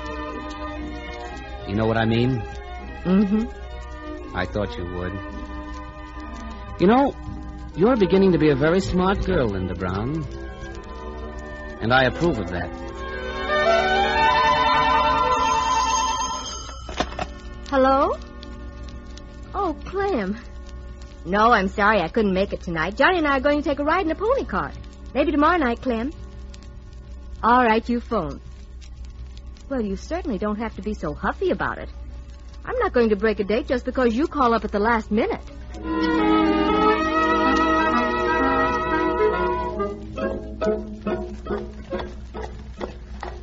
Don't look now, Linda Brown. But there's a star in your hair.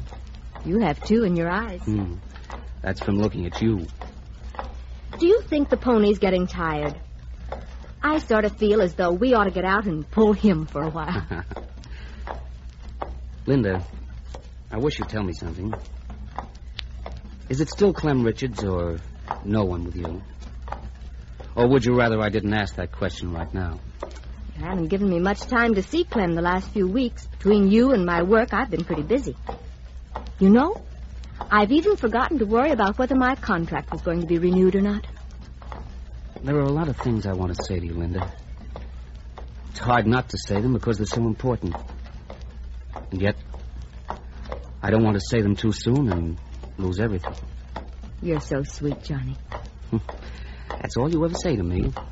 And that isn't what I'm waiting to hear. What is it you want me to say? I'll never tell you that. I hope someday you'll know it and say it. But if you don't, I'll never tell you.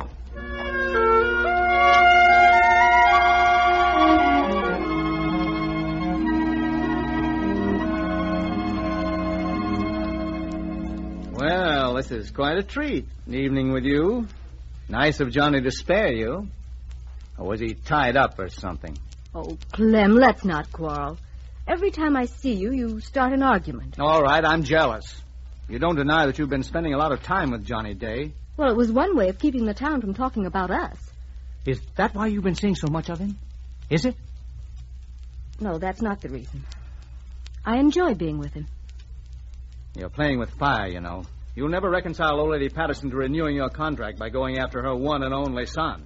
You'll never get your contract signed that way. That's suicide. I don't see why Johnny Day and I can't be friends. He's not married, is he? What does that have to do with it? I thought that was the point. Oh, let's not argue, Linda. I came here to tell you that my wife has gone to Reno to get a divorce. In a few weeks, I'll be free, too. I see. Well, you don't seem exactly overjoyed. Clem, I. I don't know what to say. When I first came to Brookfield, I was lonesome, and you were very gracious to me. But I don't think I ever really thought I was in love with you. Is it Johnny Day? Yes, Clem.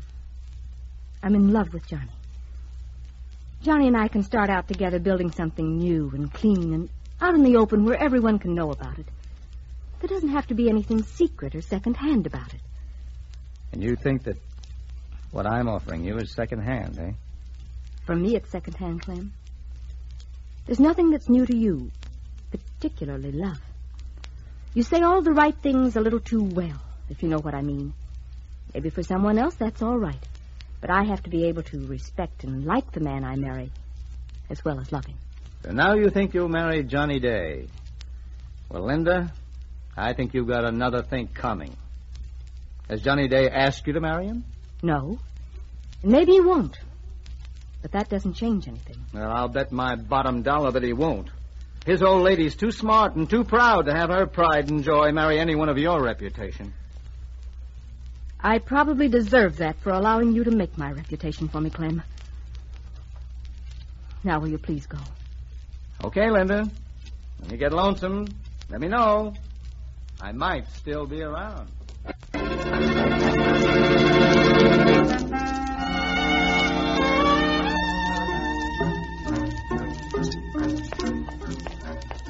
Hey, Miss Brown. Johnny! What are you doing out here in front of the center at 10 o'clock at night? I've been waiting to walk you home. All right. Why, it looks like rain. Sky's overcast. You walk like you're tired. What kept you? Oh, I had some thinking to do. Mm-hmm. Would you like to play a game as we walk along? Let's not play any games, Johnny. Someone always gets hurt. Not you this time, Linda. I'll see to that. You'll like the kind of games I play. I like that kiss, Johnny. You've never kissed me before. I just never dared. But I'm very brave tonight. Johnny, Hmm? you said once that someday there might be something I'd want to tell you. Well, now there is. I don't know why it should be so hard to say, but it but it is. Do you love me, Linda? Is that it? Yes, Johnny. That's it.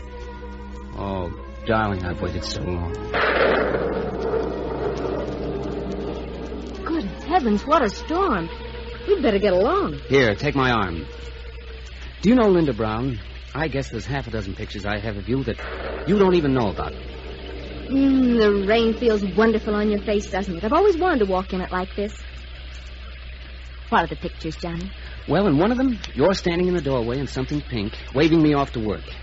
And one is you in something deep and blue sitting beside me looking into a fire. And one, oh, I blush to say, is you with a smudge on your nose scolding five little girls of assorted sizes that look a little like me and a lot like you. I have one or two others, but I'll keep them to myself for the time being. Well, what do you think of my pictures? Well, I blush to say I'd love to pose for them. Well, here's the inn. You're home, darling. Will you come in? No, no, I'd better get home and get dry. I'll phone you tomorrow, Linda. I'll meet you about quarter after two on the park bench under General Pershing. I'll be there, Johnny.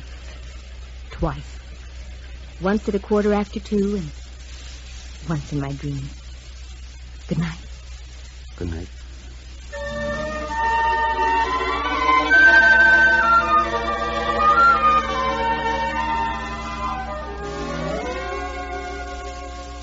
Any messages for me? None at all, Miss Brown. Oh. Oh, I almost forgot. There's someone waiting to see you in the morning room. Oh? It's the mayor. Oh. Good evening, Mr. Warren. Hello, Linda. I came in to talk to you about the job. I think it's going to be all right for the renewal. Your running around with Johnny Day seemed to fix everything up. You know, folks like Johnny, and they figure a girl can make a mistake, especially if she's young and pretty. I made a bad one. You know, my father once told me a very wise thing. He said it was not only important to be a lady, you had to look like one as well. Uh, you look a little tired, Linda. Maybe you should take a week or two off and get some rest. That would give you and Johnny a chance to be, uh, well, to do a little stepping. Mr. Warren, I haven't seen Johnny in three weeks. He just walked out of my life, said he'd phone the next day, but he never did. Guess I scared him away. Now, how could you do that? I told him I loved him. Well, it's always kind of hard to tell how that'll affect a man. But I thought Johnny was pretty set on you. He hasn't phoned and he hasn't written. So I guess that's that. Excuse me, Miss Brown. Mrs. Patterson's on the telephone. You can take it in here. Mrs. Patterson? Yes? Is this Linda Brown? Yes, Mrs. Patterson. I was wondering if you wouldn't join us for dinner tonight, my dear. Well, thank you. That that's very kind of you, but I'm afraid I couldn't make it. We'll make it a late dinner if that'll be more convenient. I'm afraid it's quite impossible, Mrs. Patterson. I'm asking you as a special favor, Linda. All right. You win. I'll be there for dinner.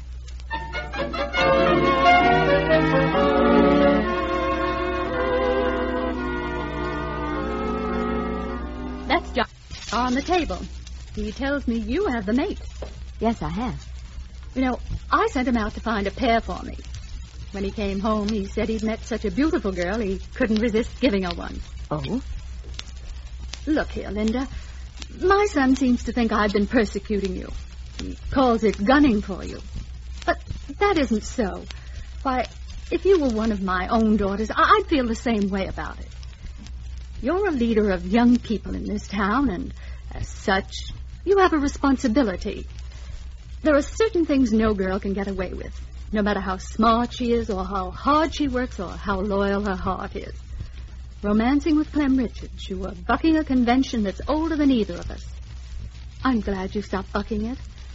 For your own sake and for my son's sake. You're glad for jo- What do you mean? I'm glad for his sake because Johnny loves you. You must be mistaken. Johnny hasn't been near me for weeks. He's been very ill. He went out in the rain and got soaking wet and almost got pneumonia from it. Pneumonia? But but why didn't someone tell me? Is he all right now? He's standing right behind you. Why don't you ask him yourself? Johnny. Oh, Johnny. Hello, darling.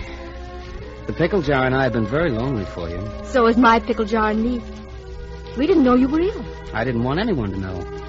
I wanted to see what would happen. Are you satisfied? Linda, you know the old Merkel place on Cobb Lane beyond Willow Farm? It can be picked up with a mortgage. Oh, Johnny, you're such an idiot. Can't you see I adore you? If this is a proposal. The. Merkel place is yours in exchange for five little girls. Ah, that's an awful lot of girls, Johnny. Well, it's what this town needs. As many little girls as possible, just like you. Didn't we come to that conclusion last night, Mother? Hey, Mother. She's gone. Your mother's a diplomat, Johnny. You know, it's time those pickle jars got together on one mantle. Things that are perfectly mated should never be separated. Well, Linda, how about my five little girls? Do I get them? Well, darling, I'll tell you. You get the marriage license, and then just keep your fingers crossed.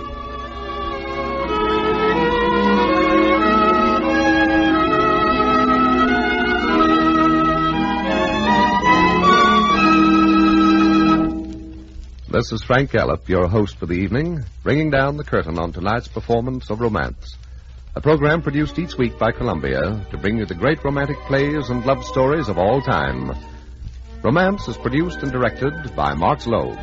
Music is conducted by Ben Ludlow. The cast tonight included Marion Shockley as Linda Brown, Bill Quinn as Johnny Day, Vane Cordner as Clem Richards, and Reza Royce as Mrs. Patterson.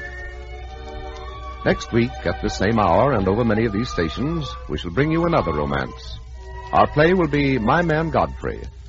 Till then, till curtain time next week, this is your host, Frank Gallop, saying good night and wishing you love, happiness, and romance. This is CBS, the Columbia Broadcasting System.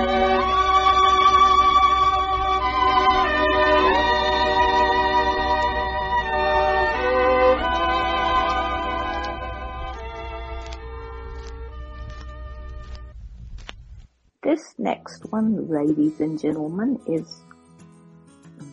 I almost said it again. But that Nabbit, it is one of my favorites. Lux Theater, I love.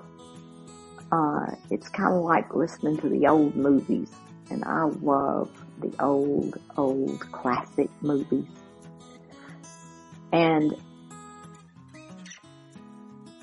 most people my age tend to like the more modern movies. They don't like the old movies with Gary Cooper and all of that kind of stuff anymore. All those guys, Clark Gable, but they are still my idols.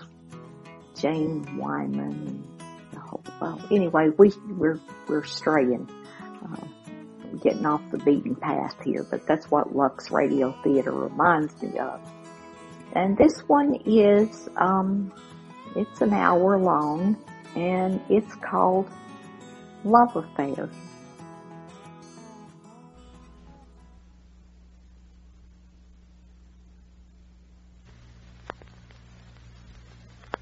Lux presents Hollywood.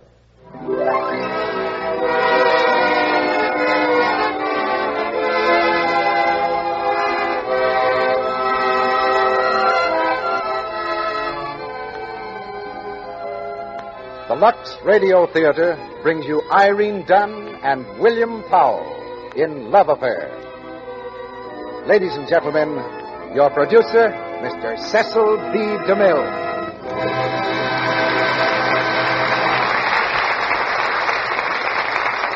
Greetings from Hollywood, ladies and gentlemen.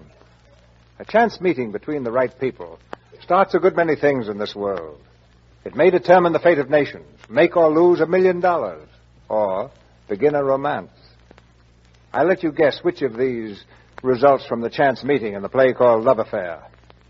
It's a drama that's both gay and serious at the same time. Gay because the parties to the romance are such good company. Serious because, well, because love is like that. The success of Love Affair on the screen put another feather in the cap of Leo McCarey, who produced and directed it for RKO.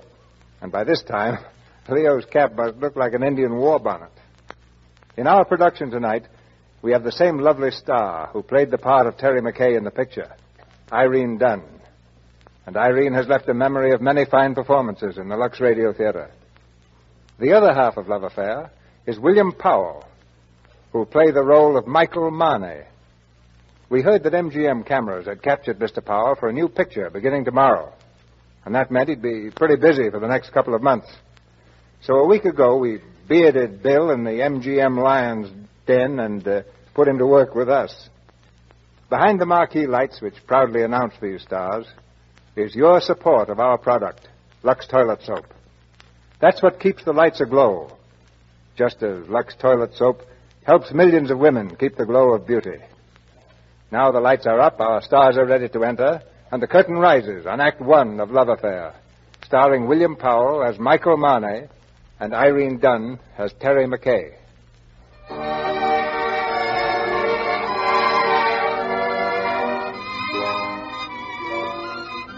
It's said of certain people that they have less privacy than a goldfish.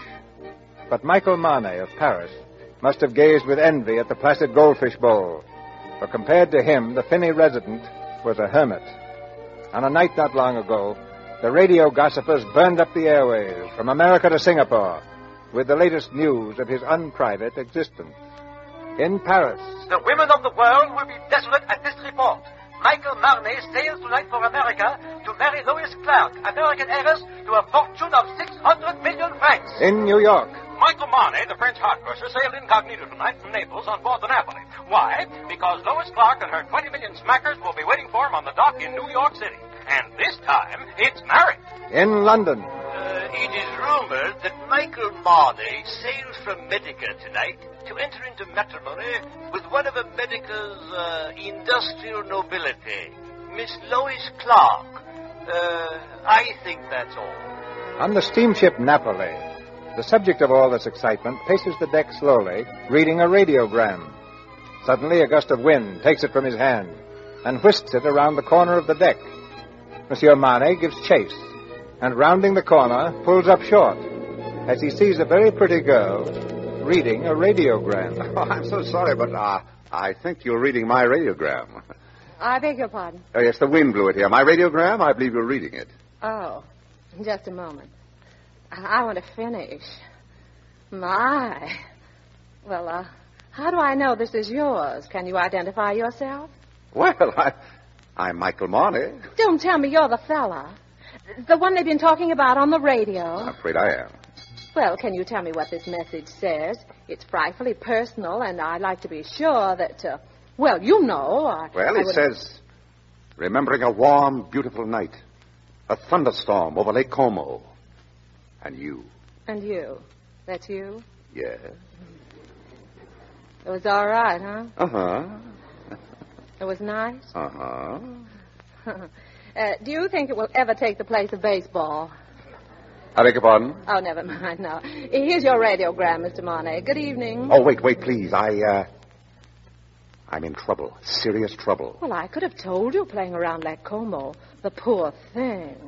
I must talk to someone. Well, I'm not very good at that sort of thing. I talk a lot. I'm trying to break myself of the habit. I can see you have an honest face.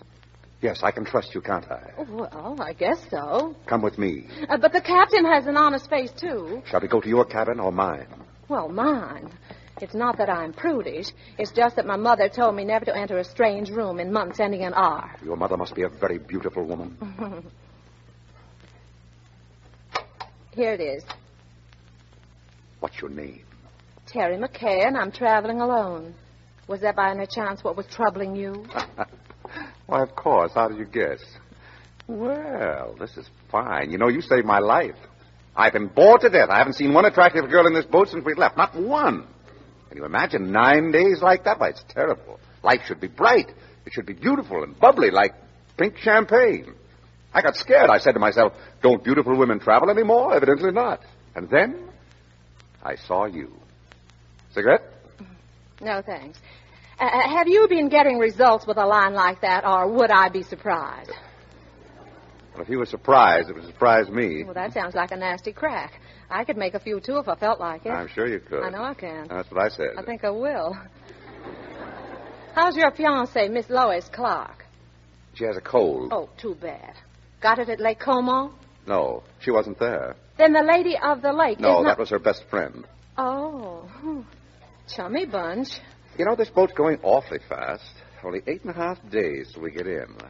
Is there any reason why, from now, it shouldn't be pink champagne? Well, um, do you like that picture on the table? Oh, uh, yes.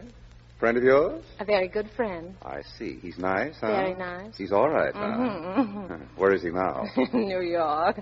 He sends me on a buying trip every once in a while. You see, um, he's my boss, too. Oh, uh, you don't think he would approve of uh, pink champagne? No, I don't think so. I think it's very touching, you and him. Very beautiful. I like that. He must be very engaging. Well, you can just imagine how attractive he is when uh, I can resist so charming a person as you. Let's see. That's the door I came in. Well, I still have deck tennis, keno, and shuffleboard. Don't tell me you're embarrassed. Yes, to my embarrassment. Now, if you don't mind, I'll take my pride for a walk. Unless by chance you'd care to have dinner with the two of us. yes, I'd love to.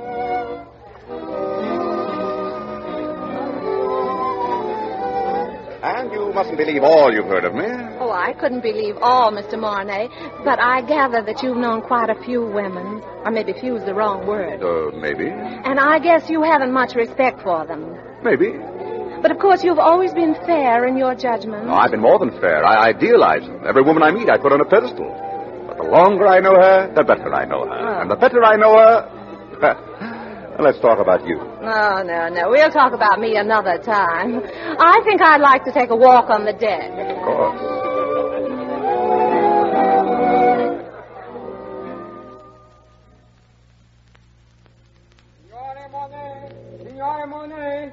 Signore Monet. Here, boy.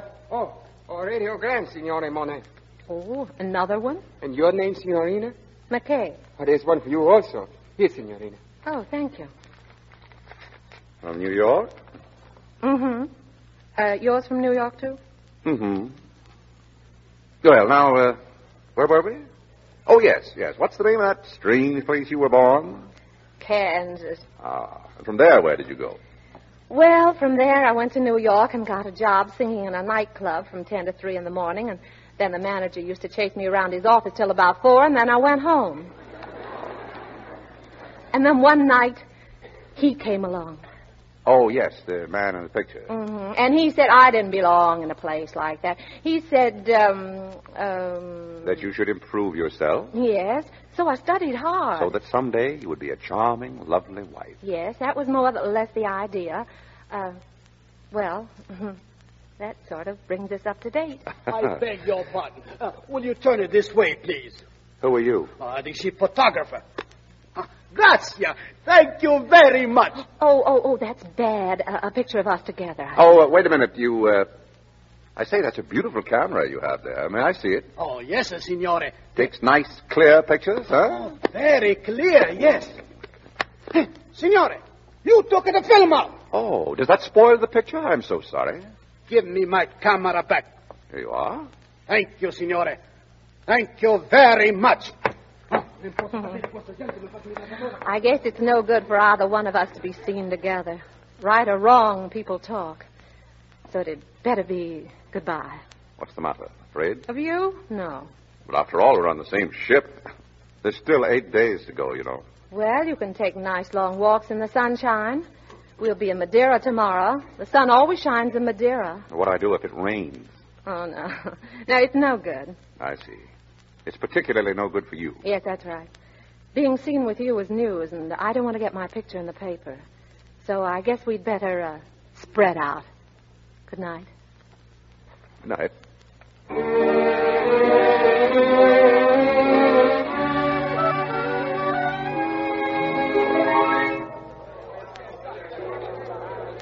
Passengers will please be back on board at 5 o'clock. The boat will leave Madeira at 5 o'clock.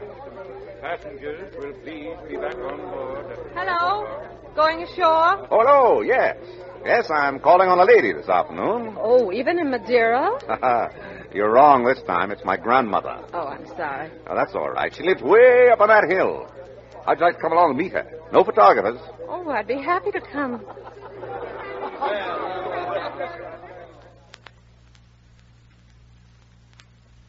This is her house.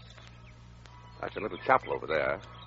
Way down the hill, you, you see those toy houses? Mm-hmm. That's the village. Oh, what a divine place. I want to meet her. I'll see if she's here. Oh, Mimi! Mimi! She must be in the chapel. What is there about this place? Something makes you feel you want to whisper. There's such peace here. It's like another world. Yes? My grandmother's world.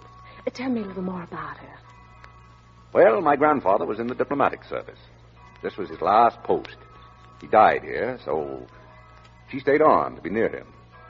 He's buried there beside the chapel. she must be waiting, I think, a little impatiently, the day she'll join him. Michael. Michael, my dear. Mimi, darling. Why didn't you tell me you were arriving? Oh, Mimi, I wanted to surprise you. Oh, I am very surprised. So you are going to be married, Michael. Is this the girl?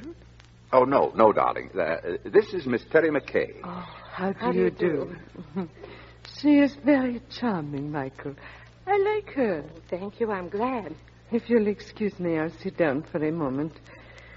Ah, I'm longer at my prayers nowadays, and my knees, well, they are as old as I am. Tell me, are you English? No, no, I'm American. American.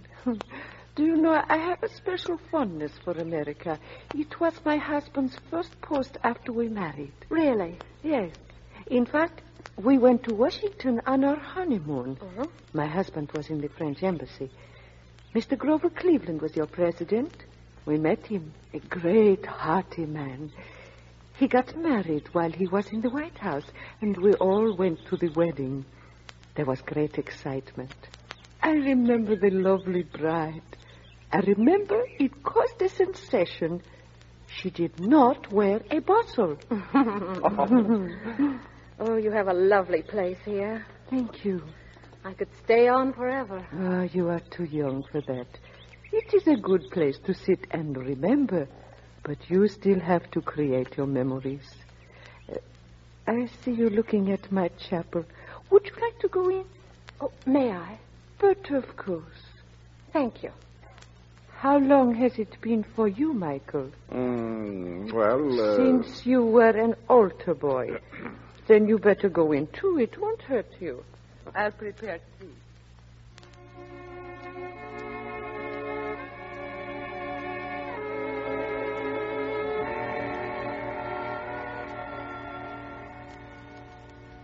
Come in, my dear.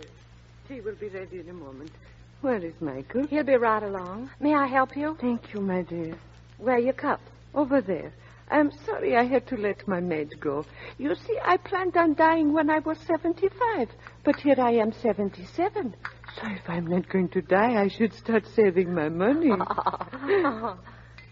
oh, what a lovely painting. You like it? Yes, it's charming. Who did it? Michael? Michael? He painted it for me. But it's good. He is very talented. Unfortunately, he's also very critical. The artist in him would create, the critic destroy. As a result, he has not done anything since. Oh, what a pity. Michael is too busy uh, living, as they call it. Things come easy to him, and he is always allured by the art he is not practicing, the places he has not been, the girl he has not met. Maybe I shouldn't have met him. No, no, no. You are different. I don't mind confessing to you, my dear, that I have been worried about him. I am frightened sometimes. Why? Uh, that one day life will present a bill to Michael, and that he will find it hard to pay. But when I see him with you, I feel better. Oh, I wish I could share your confidence. You will have it when you need it. There is nothing wrong with Michael that a good woman could not make right. Hello. Well, how have you two girls been getting along? Well, you'd be surprised. Yes, wouldn't you? I bet Mimi did all the talking. Mm-hmm. She's been telling me that when you were a little boy, if you didn't get your own way, you'd lie on the floor and kick and get red in the face. Oh, what did you say? Well, I said you didn't do that anymore. And now, if you don't get your own way, you just get embarrassed. Oh. May I have some tea?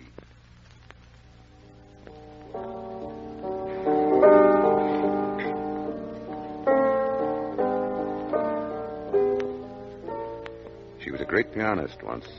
I think she's wonderful right now. She is. Not too loud, I can still hear. Uh-oh. Uh-oh. I'm afraid that's for us. I do not like boat whistles. Mimi, darling, I'll come back and see you soon, I promise. Please do. You're shivering. Don't you want your shawl around you? Thank you. My, it's a beautiful shawl.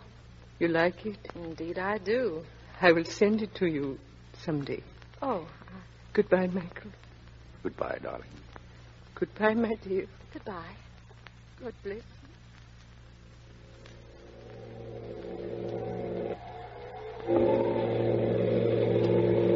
Mind if I come in with you for a moment? Mm, if you like. Yeah, it's getting pretty windy on deck. Yes. Well, I just want to thank you for a grand evening. And I want to thank you for the loveliest day I've ever known.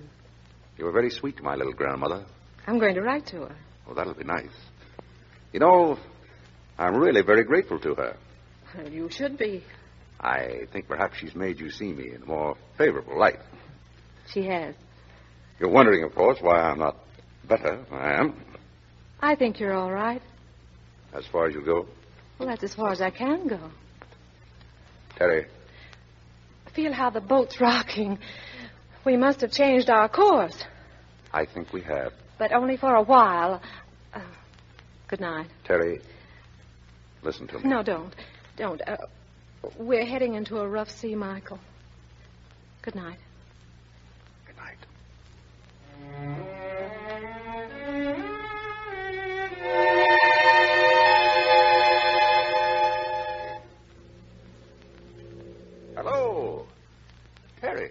Hello. If you say a penny for your thoughts, I'll jump overboard. what are you doing out here? Couldn't you sleep? No, too near New York to sleep. What about you? All I seem to do is turn and toss. Dreaming? You couldn't call it dreaming. I'm awake. I'd call it wishing. My father used to say, wishes are the dreams we dream when we're awake. He used to drink a lot. You know, I wrote a song once about wishing. It was rather nice. Oh, it was. How does it go? Uh, oh, I forget, but uh, it said that if you wish long enough in your mind, and if you wish strong enough in your heart, and if you keep on wishing long enough and strong enough, You get what you want for Christmas? yes. Well, we'll get in in the morning in New York. Will he be waiting? Mm-hmm. I just had another radiogram. What about her? I had one, too. Terry, I guess if we have something on our minds, we'd better say it now. Yes. You know, I've never worked all my life. All my life, I've never worked. I've been thinking about that. Uh, what did you say? Uh, I didn't say anything. Yes, you did too. You said I was very fond of expensive things, furs and jewels and things. Did I say that? Mhm. I guess you and I have been more or less used to a life of pink champagne. It might be a little difficult to change. Do you like beer? Mm, Yes, I do. I know, I know. My father used to say, it's a funny thing. The things you like best in life are either illegal, immoral, or fattening. Your father. Yeah. I told you he drank like a fish. I wonder what your father would think of me. Never working. Not one day. Well, just because you haven't Oh, that doesn't, doesn't mean that I couldn't. No, of course not. But I might not find out all at once. Might take me six months to find out if. If what? well, it's hard to say. After all, it's unfair to ask you to take a chance. But, Terry, if I worked hard enough and long enough and wishes came true, where would you be? What are you trying to say, Michael? I'm trying to say that it would take me six months to find out if I'm worthy to say what's in my heart. Oh, that's just about the nicest. Oh, well, I, I think I'll turn in now and do a little more rolling and tossing. I'll think about it and let you know in the morning. Going my way? No, I think I'll walk a little. You know, marriage is a very serious thing. Yes, I know. Do you like children? Yes. Yes, I do. So do I.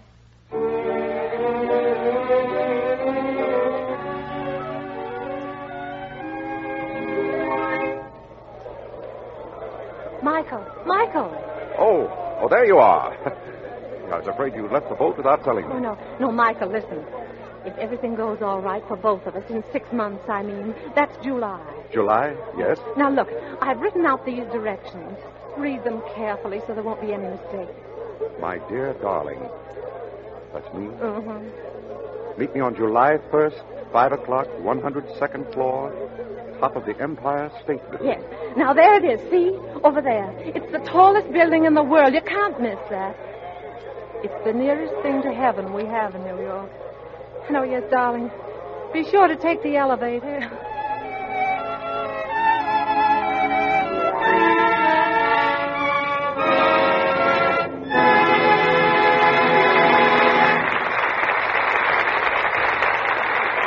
In just a moment, William Powell and Irene Dunne will return in Act Two of Love Affair. But now, what have we here? Am I seeing things, or have we six girls, uh, six very lovely girls, all standing in a row? We're not just six girls, Mr. Ruick. We stand for something. We're sort of symbols. Oh, symbols. I see. Well, is it all right for me to say you're certainly the best looking symbols I've seen in a long time? Suppose you tell our audience what your symbols are. Now, we'll take you one at a time. First, the uh, girl with the nice red hair. Tell us what this is all about. Well, you see, Mr. Ruick, we stand for six special qualities in Lux toilet soap. Well, well, well. Lux Toilet Soap is proud of you. You really are about the best looking six girls I ever saw together in one small space. It's too bad, in a way, that you're just symbols. But as I understand it, uh, each of you girls stands for one of the qualities that make our product what it is the complexion soap nine out of ten screen stars use. So why don't you, now, one at a time, girls, tell our audience about yourselves? That tall, slender girl first now. What do you stand for? I stand for Lux Soap's mildness. When a woman has sensitive skin, that's terribly important. Next, the young lady with the blonde hair. Lux Soap's purity. That means only the finest ingredients are used in Lux Soap. And you? Whiteness. Women love to use Lux soap because it's such a luxurious looking cake. So white and so smooth and well made. And you? Active lather's what I stand for. That means Lux Soap cares for the complexion very gently, but very thoroughly. And that's awfully important because it makes Lux Soap such a wonderful beauty aid, such a wonderful help in keeping skin smooth and soft, and you know, really lovely. Very good. And now the girl with the red hair again. I stand for the Lux Soap perfume. It's very choice and distinctive, a blend of 34 costly ingredients. When women use Lux Soap for an active lather beauty bath, it leaves a delicate clinging fragrance on their skin. Good. Now, the girl next to you. I stand for long-lasting quality of Lux Soap. That means it's thrifty, a firm, hard cake that gives a wonderful lather. Thank you, girls. Thank you very much. Thank, you, Mr. And do come again. You know, I only wish our audience could see you as well as hear you. I'm sure they'd say with me, Lux Toilet Soap is proud of you. Now, our producer, Mr. DeMille. Act two of Love Affair, starring Irene Dunne as Terry McKay and William Powell as Michael Marney.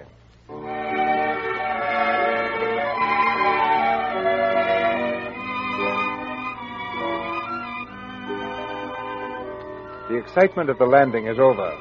Michael and Terry have been rushed away from the dock under the protection of their respective fiancés. Now, a few hours later, Terry stands on the balcony of her penthouse apartment, gazing dreamily at the majestic tower of the Empire State Building. Behind her, in the room, the door opens quietly. Hello, darling. Oh. Oh, hello, Ken. Well, darling, how does it feel to be back? Oh, fine. Only, Ken, I Uh, sorry I had to rush away this morning, but I've got my business all cleaned up, and right now there's not a thing on my mind except that I'm in love. Uh, kiss? Mm-hmm. And I've got a surprise for you, Terry. Uh, uh, wait a minute. Uh, kiss me again, will you? Mm-hmm. Remind me to ask you later what's happened to your kisses. Maybe you're just out of practice. I hope. Oh, by the way, take a look at the paper. Your picture's on page three. Oh? Marney wedding off. Think of it. Your picture right under the headline. They could have said, Beautiful Terry McKay comes between the famous Marney and his fiancée. Or maybe they should have. Should they? Well, after all, darling, you were on the boat with him, weren't you? Mm-hmm. Did you meet him? Yes. Uh-huh. Must be a fascinating chap. Yes, he's... he's oh, a... and uh, he's not nearly as bad as people say he is. Darling, if there were only some way without hurting you. Uh-huh. I get it. I'm sorry. Oh, Ken. Terry, darling, how can you do such a thing? It doesn't make sense. I know. You must be losing your mind. I know, I know. Well, Terry, what are you going to do? We're giving it six months to, well, to see if if we're both sure what we want. I'm leaving New York. I'm going to get a job somewhere singing, and, uh, well, uh, we're, we're going to meet in July. Terry, listen to me. I won't let you do this. You're too fine. I wanted to marry you. I brought the ring. That was my surprise. I should have brought it a long time ago, but, well, it's not too late. It can't be too late. Sweetheart, look at me. Can't you see I'm in love? I know, Ken, darling, but so am I.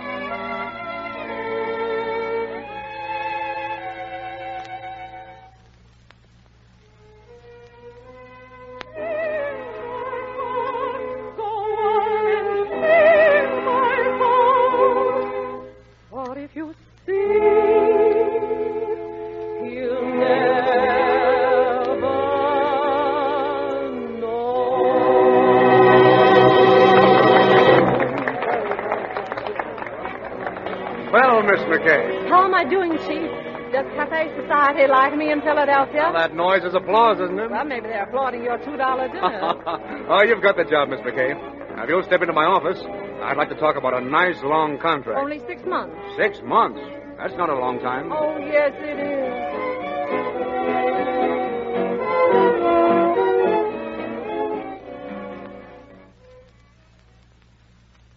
Well, there you are. There's a whole lot of them. What do you think? Hmm. Eleven paintings in a few weeks. You've been working hard, Michael. That's right. Now I want you to work hard, Courbet. I want you to sell them for me. You can go to work on this one first. Still alive. Hmm. What's the matter? Don't you like it? No, but I tell you, if you signed it Michael Marney instead of Andre, I could sell it to plenty of women. No. This is the new Marney, whose name is Andre. I was hoping you'd like this. Mm, so was I. Well, it's been so long time since I. Uh... Funny. Painting seemed so easy before. And probably because I didn't care then. Well, what do you expect in two or three months? Uh, you mind if I help myself to this apple? If you don't mind it being only half an apple. Oh. That was my lunch. You care to have dinner with me? No, no, no, no. I'll, I'll take a cigarette, though. Sorry, I quit smoking. Oh? Mm-hmm. What's the painting on the easel? Oh, that's not quite finished. Ah, it's a woman. Thanks. You like her? Mm, well... I know. You wouldn't like to be seen with her. Ah. You did this without a model? Uh, women are more expensive than apples. Well, I'd finish it, though.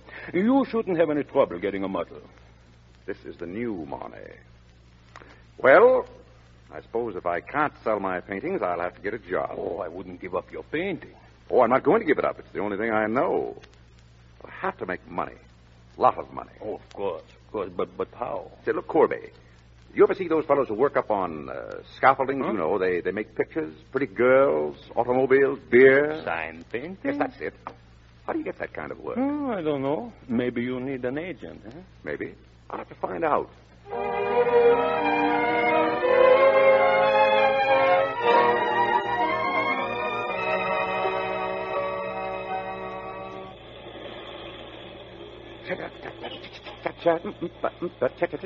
Say, say, look, Bud. Huh? I don't know how much of this kind of work you've done, but when you're standing on a scaffold four flights up, you stand quiet, see? You oh. don't go dancing around like the queen of the May, or you land up on the sidewalk. Oh, I'm sorry, my friend. It's just that I'm happy. How do you like my streamlined siren? She'll look down on all New York and sell beer by the gallon. Huh? Who's that? There's a guy down there waving at you. Courbet! What is it? I have been looking all over for you. I have good news. You know the woman I would not be seen with? Yes? I sold her for two hundred dollars. Two hut.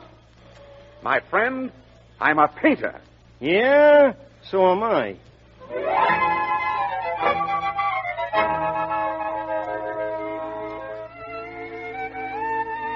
March 29th to July 1st. Three months more. Three months. April 2nd. Two months to go. May the 4th. One more month. Two weeks from today. Only one more week. Next week. Thursday. Tomorrow. Tomorrow. Today. Today. Today.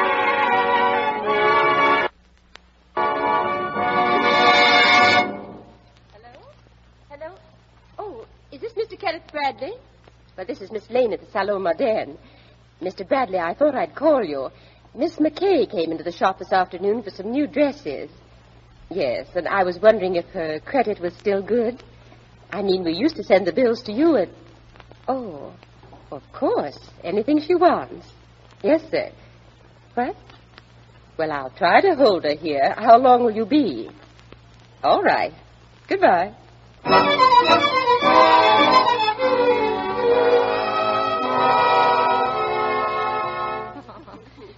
No, no, no. It's no use, Miss Lane. I think I have enough right now. Nothing else, thank you. Well, if you're sure, Miss McKay.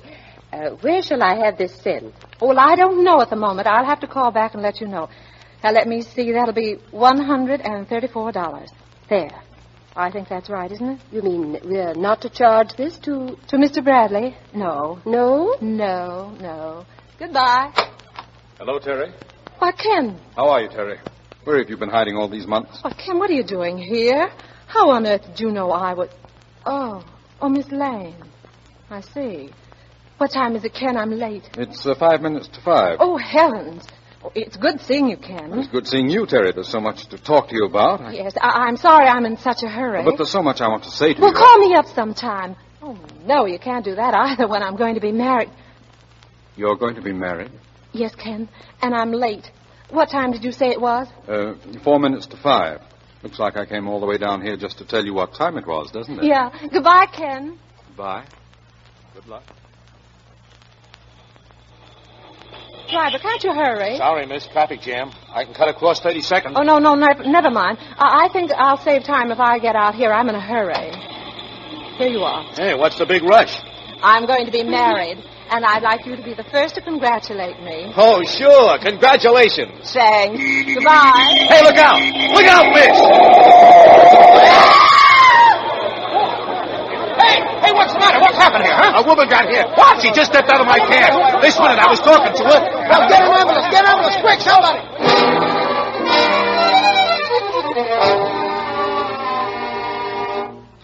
And this tower is the tallest in the world. 102 floors above the street. Now, if you ladies and gentlemen will just move around this way, you can see the whole of downtown New York. Now, Garden Park lies over Elevator to street. Going down, sir? Uh, what's that? Or going down? Oh, no, no. I'm uh, waiting for. I say, what time is it? Uh, ten minutes after five. Oh, thanks. Hey. Hey, listen. There must have been an accident somewhere. Yes.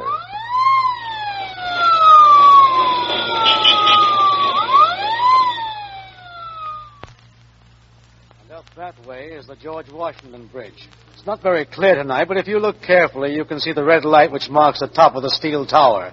Now, on a clear night, you can see the automobile lights. Going down? No, not yet. It's eight o'clock, sir. Well, I, I'm not going down yet. Oh, yes, sir.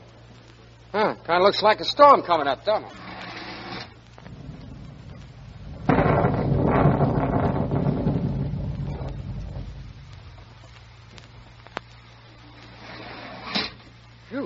boy. Some rain, huh? Uh, it's been going steady for three hours.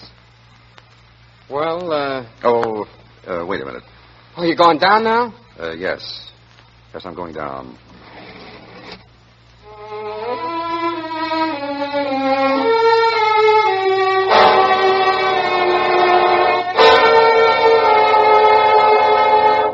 Well, Doctor, how's she doing? Will she be all right, Doctor? Well, her x-rays aren't too encouraging. Hard to say if she'll ever walk again. We can tell better in a few months. Oh, um, are you the fellow she was yelling about under the anesthetic? No, no, that's another chap. She was on her way to marry him. Mm-hmm. Well, have you uh, notified him? No, she doesn't want that. Because until she knows what you say you won't know for a while, she'd rather he didn't know. I see. Now, that's being sensible. A nice girl. I think so. May I go in? Of course. Hello, Ken. Hello, Terry. Ken, this is Father Haney. I know. We've met. He was the one who sent for me, child. We weren't very sure we were going to have you with us. Fooled you, didn't I, Father? I guess I had this coming to me, but if the punishment fits the crime, I must have been a very bad girl. Oh, Ken is. Ken's the man I told you. Yes, I know. He explained. Oh, he did, huh? Fine thing. Tattletale. Men like to talk, don't they, Father? You know, I was on my way to be married this afternoon. I was going to meet him. This other fellow. Do you suppose he'll wait? A very long time.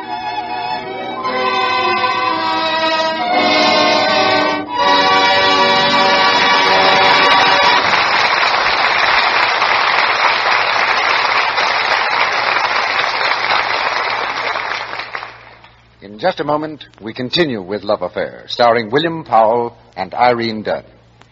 Meantime, goodness, something's gone wrong over at the Browns' apartment.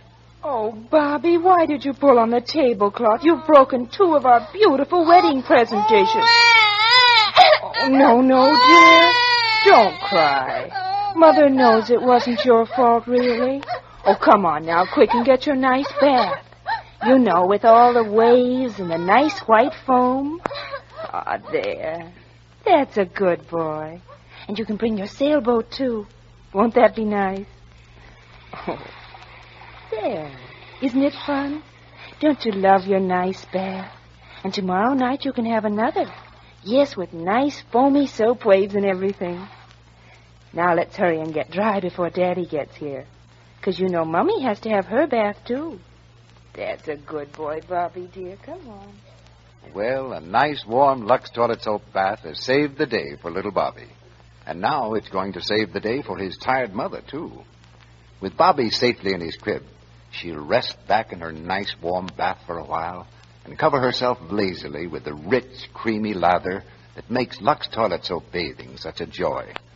She knows this nice, rich lather is active lather that will gently carry away every trace of dust and dirt, leave her skin really fresh.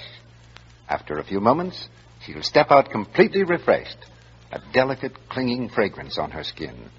And later on, when she greets that young husband of hers in a fresh, becoming frock, he's sure to say nice things. What an adorable wife I've got. Fresh as a daisy. Sweet as a. as a. Oh, gee, darling. You are sweet. You will find a daily active lather bath with Lux toilet soap a wonderful way to protect daintiness, to make sure of skin that's sweet. Try it. We pause now for station identification. This is the Columbia Broadcasting System.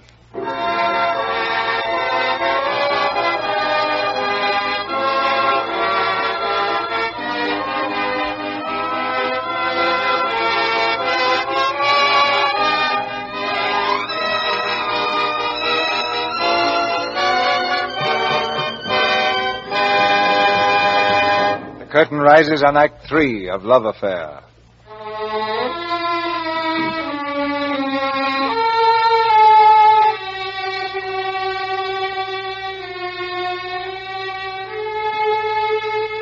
For three months, Terry lay in the hospital, unable to move.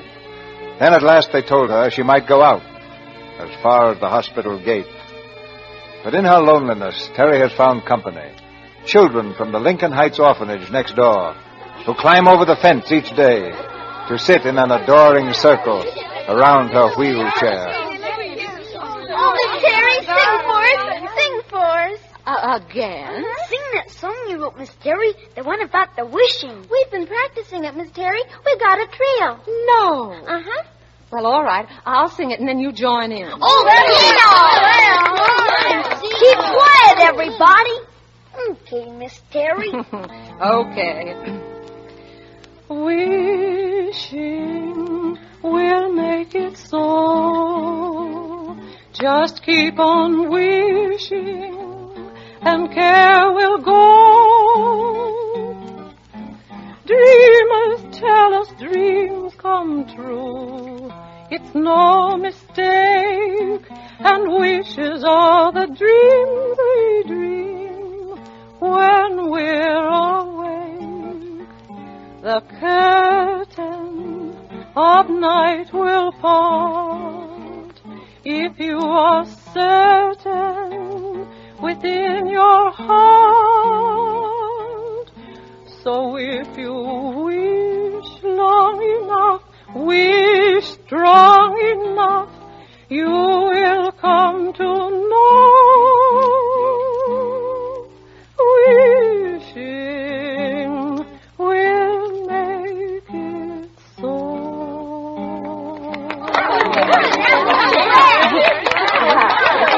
practicing too. Now, now let's hear the trio. Come on, here we go. Wishing will make it so. Just keep on wishing, and care will go. Dreamers tell us dreams come true. It's no mistake, and wishes are the dreams we dream when we're awake. The curtain of night will part if you are certain within your heart. La. So if you wish long enough, wish strong enough, you will come to know.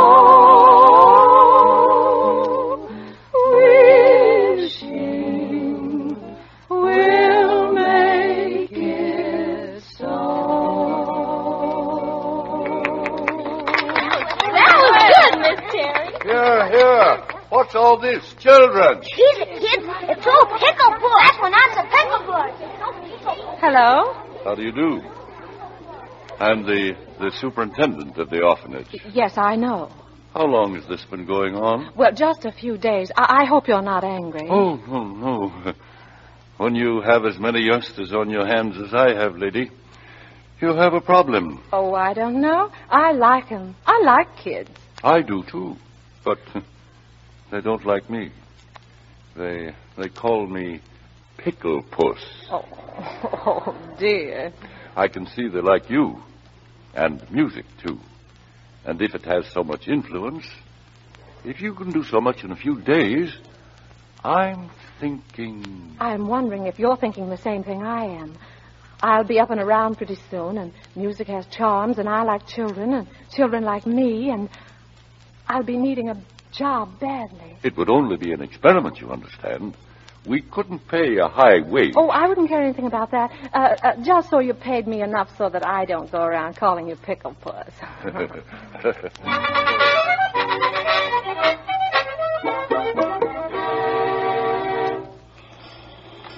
Christmas fun.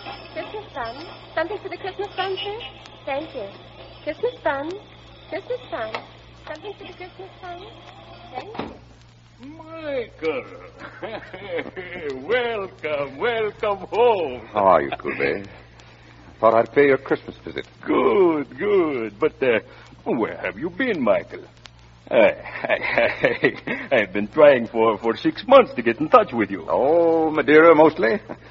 You received my paintings? Received your paintings? Come here. Look at the gallery. I have given you a one-man show. Well. And, and, and have they been selling? Wonderful. Oh, you you haven't wasted your time, Michael. you should have seen the fifty I threw over the cliff.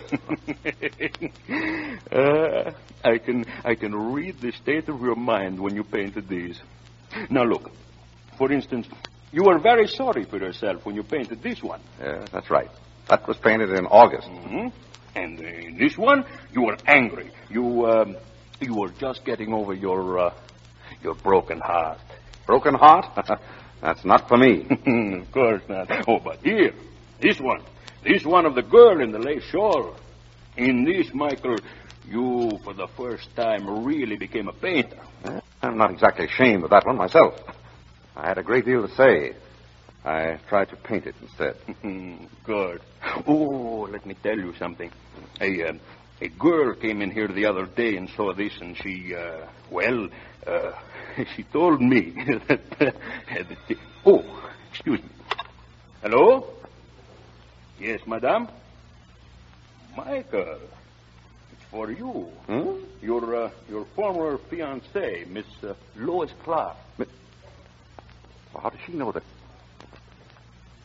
Hello. Michael, this is Lois.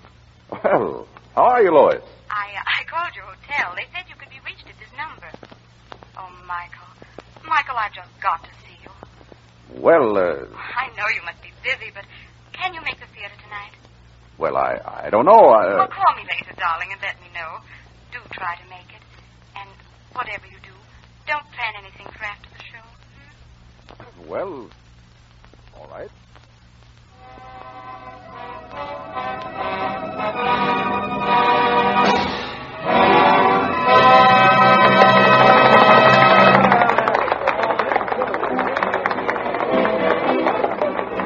Lois, where shall we go from here? Well, suppose you plan where we'll go, Michael. After all, this is your evening, darling. Afraid I don't know where to go anymore. I just got back, you know.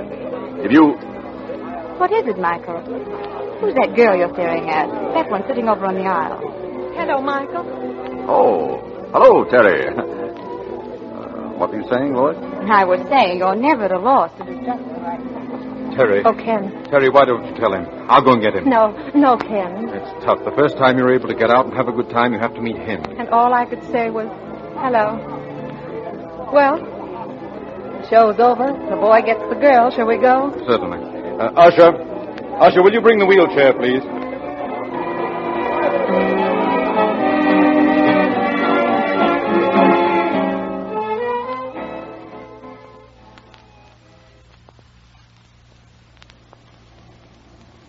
Terry, it seems awful to take you home when everybody's going out celebrating Christmas Eve. I'm going to ask you again. Why don't you let me help you? All right, I'll tell you again. If you paid for my getting well, he wouldn't like it. And if he didn't like it, I wouldn't like it. And if you did get me well and I went to him, you wouldn't like it.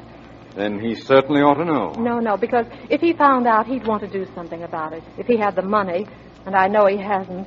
And then if I didn't get well, that would be awful.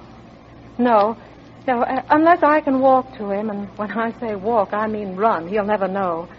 I've got my job, and I'm on a budget, and if things come out all right, and if I'm a good little girl, maybe I'll get what I want next Christmas.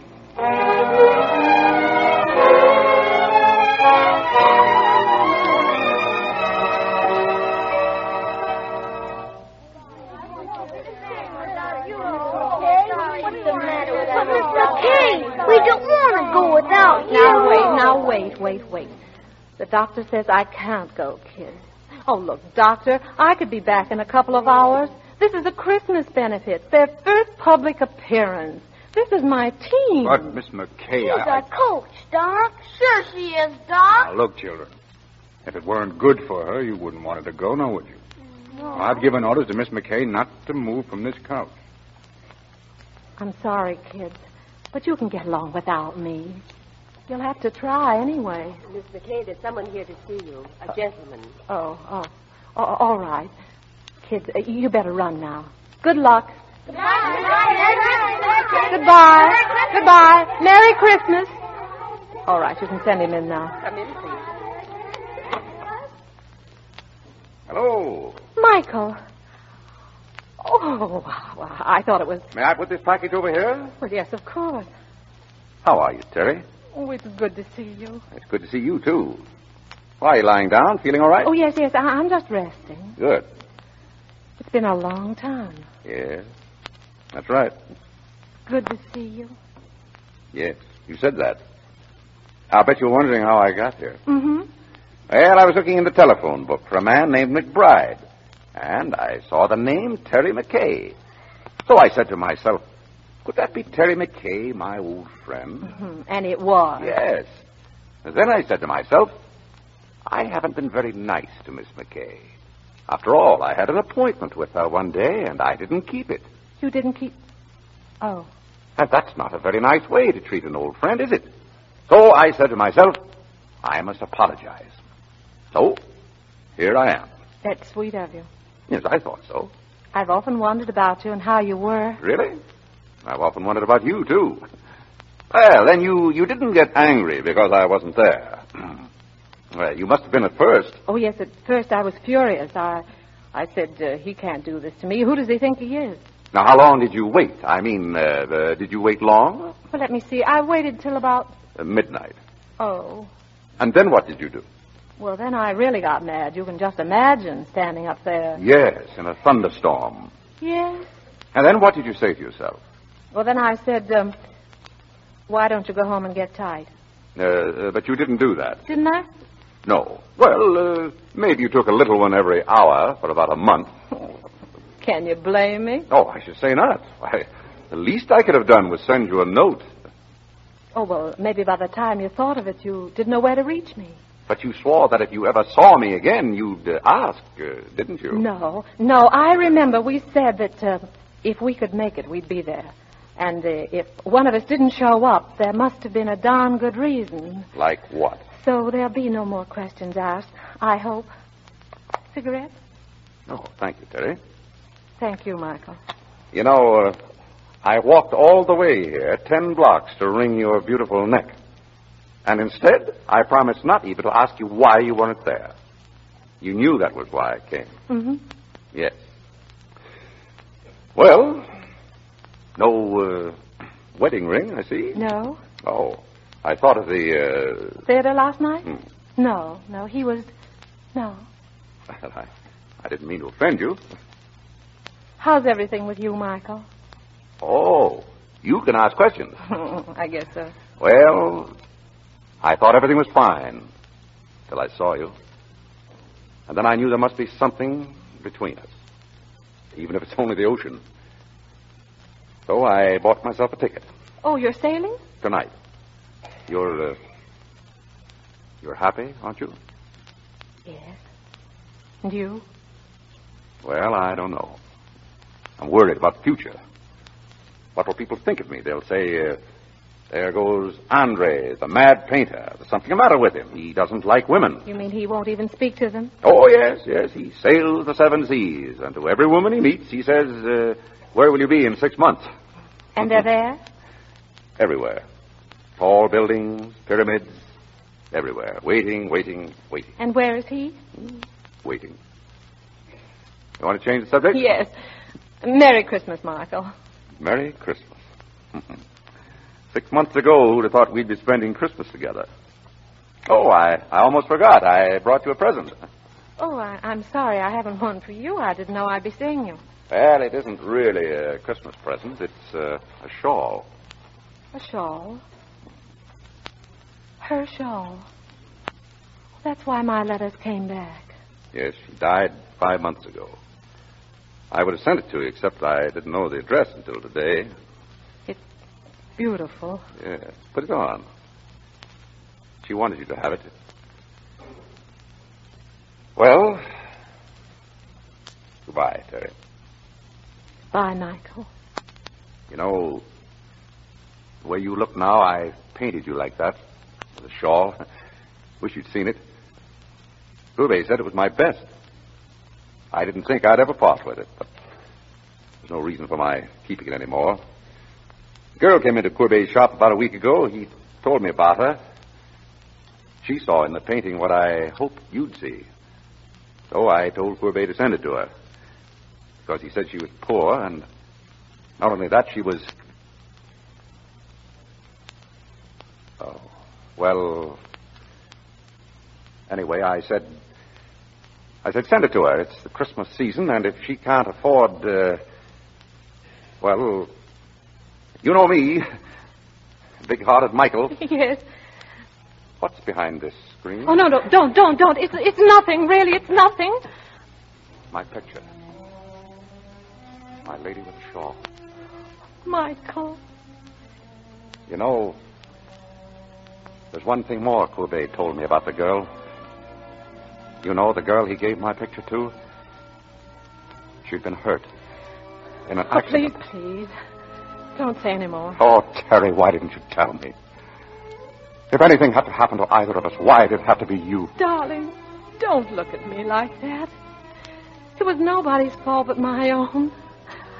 I was looking up at the 102nd floor. You see, it was the nearest thing to heaven because you were there. Oh, Terry. Terry, I'm not going. I'm never going. You'll be well again. Oh, darling, of course I will. After all, if you can paint, I can walk.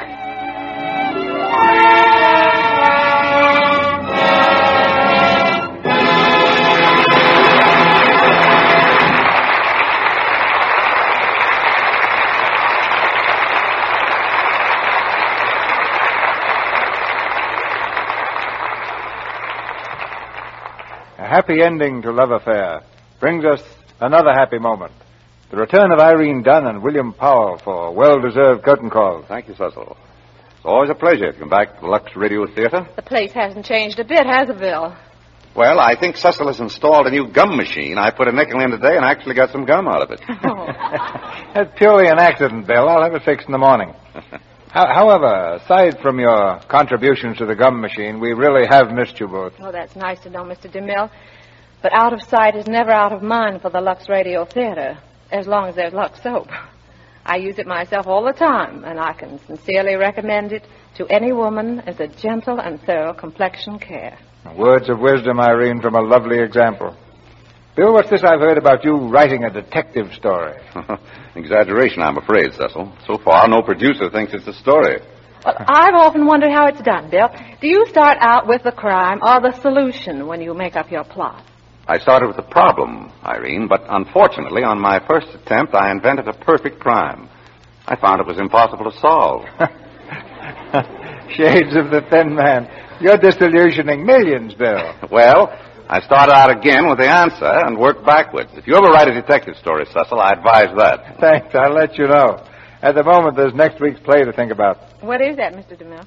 For next Monday night, we're going to have two of the nation's favorite radio stars in the Lux Radio Theater Fibber McGee and Molly. And the play is Mama Loves Papa. It was a great hit on the screen, the story of a happily married suburban couple, with Fibber McGee as the average citizen who accidentally gets into politics, and Molly as his wife. I promise you that Fibber's adventures in politics are just what you might expect. Prospect for next week looks very brilliant, Cecil. Good night. Good night. Good night. We'll hang out our, our lucky star to bring you both back soon.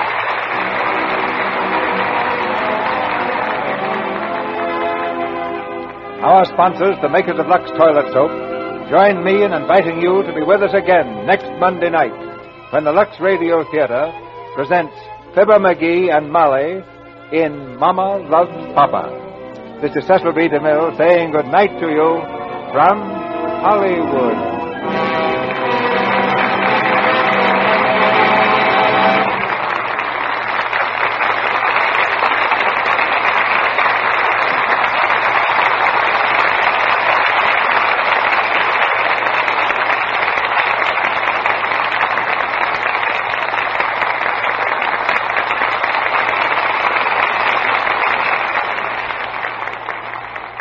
Heard in tonight's play were Gale Gordon as Kenneth, Bea Benaderet as grandmother, Lou Merrill as Courbet, Frank McGlynn as superintendent, Linda Douglas as Lois, Warren Ash as a doctor, Sarah Selby as Miss Lane, Phillips Tead as a painter, James Eagles as elevator boy, Tony Martelli as a photographer, Ralph Sedan as a guide, Edward Marr as taxi driver, Griff Barnett as a priest, the Bryan sisters as the trio, and Barbara Jean Wong, Bobby Larson, and Joe Panerio as children.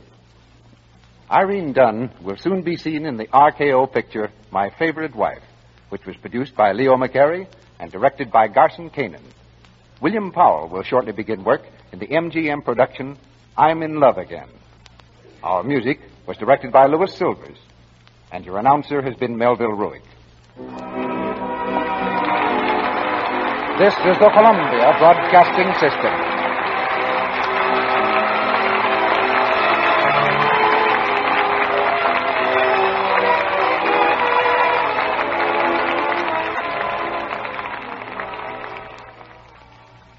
Okay, last, last, last but not least, this is my strawberry with whipped cream that I stick on top of the sundae every week. And it's a little off the beaten path.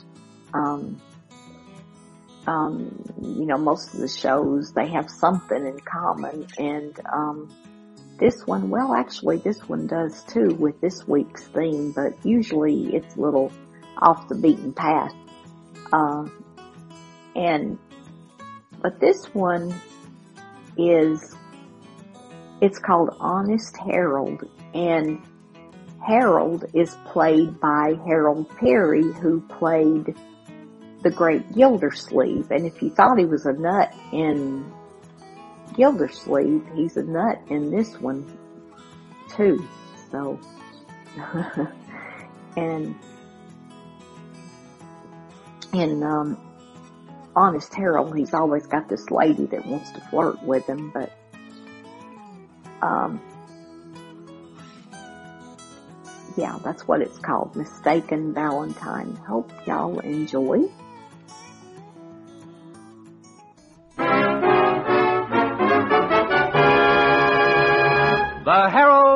Show. Yeah. yeah,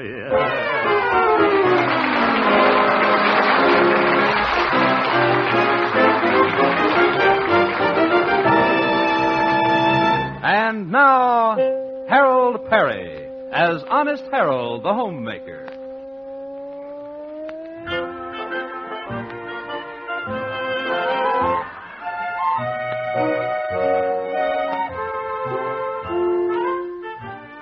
Well, let's look in on the honest Harold household in the little town of Melrose Springs. It's early morning now, and we find Harold just coming in to breakfast in a cheery Valentine mood. Well, good morning, Mother. Good morning, Harold. I want to thank you for that sweet valentine you left on the waffle iron for me. Oh, did you like it, Mother? Oh, yes, such a sweet sentiment. Mm. Roses are red, violets are blue. I'm a lucky boy to have a mother like you. Yeah, and I sure am, Mother. Did you make that up yourself, Harold? Uh huh. Guess I'm kind of a poet, Mother. I wrote all my own Valentines this year. Finished them last night. Oh. Yeah, here's the one I'm going to send to my boss, Stanley Peabody. Wait till old Prissy Pants Peabody sees this. it's addressed to Dear Yogurt Face. Listen to this, Mother. You belong in the kitchen with the muffins and the bran. You've got a shape just like a skillet, and old brother, what a pan. yeah. And I made some nice valentines for old Doc Yak Yak and Pete. And for Theodora, of course, I wrote a real romantic one. Oh, yes. I'll bet you two will have a wonderful time at the Valentine costume party tonight. yeah. Guess we look pretty cute dressed as Romeo and Juliet. Oh, oh, that reminds me. I mustn't forget to dye your tights today. Oh, yes, that's right, Mother. Well, better hurry up and get down to the radio station for my morning program. When are you going to deliver your Valentines, Harold? Hmm? Oh, Cousin Raymond promised to deliver them for me if he ever wakes up this morning. Well, I, I think he stayed up rather late last night, writing a romantic Valentine to his sweetheart, Gloria. Oh, well. But I'm sure he'll be up soon. Then you'll deliver your valentines on winged feet like Mercury. Mercury? Oh. Good morning. Hello, Raymond. Hi, Cousin Harold.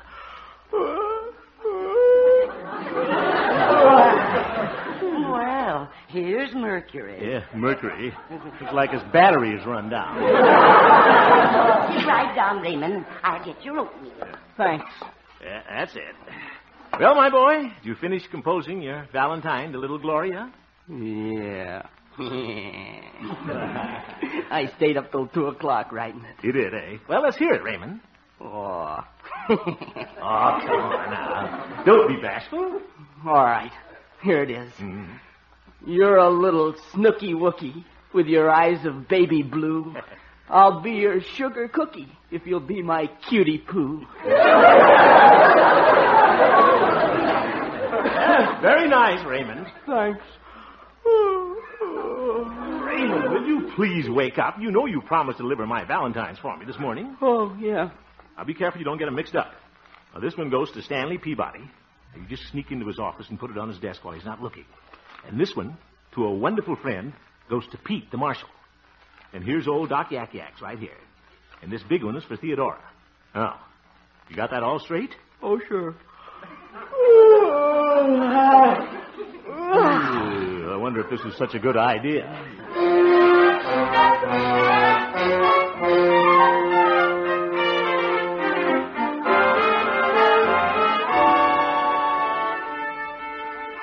All right, quiet, musicians. It's time to go on the air. Oh, where's my ukulele? Oh, okay. Hit it, Yasha.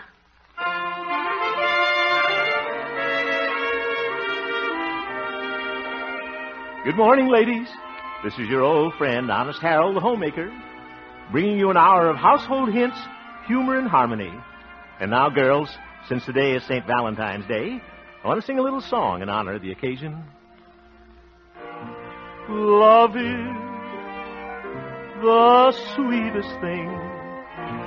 What else on earth could ever bring such happiness to everything as love's old story? Love is the strangest thing. No song of birds upon the wing shall in our hearts more gently sing than love's old story. Whatever heart may desire, whatever fate may send, this is the tale that never will tire. This is the song without end. Love is the greatest thing, the oldest yet, the latest thing.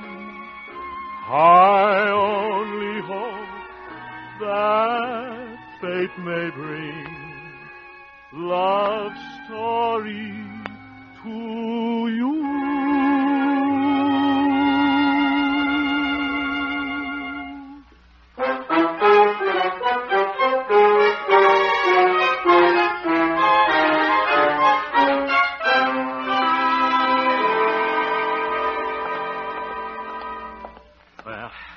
Guess Raymond's delivered the Valentines by now. Think I'll drop into Stanley's office. Bet he's really burned up over that poem. but he'll never guess I wrote it.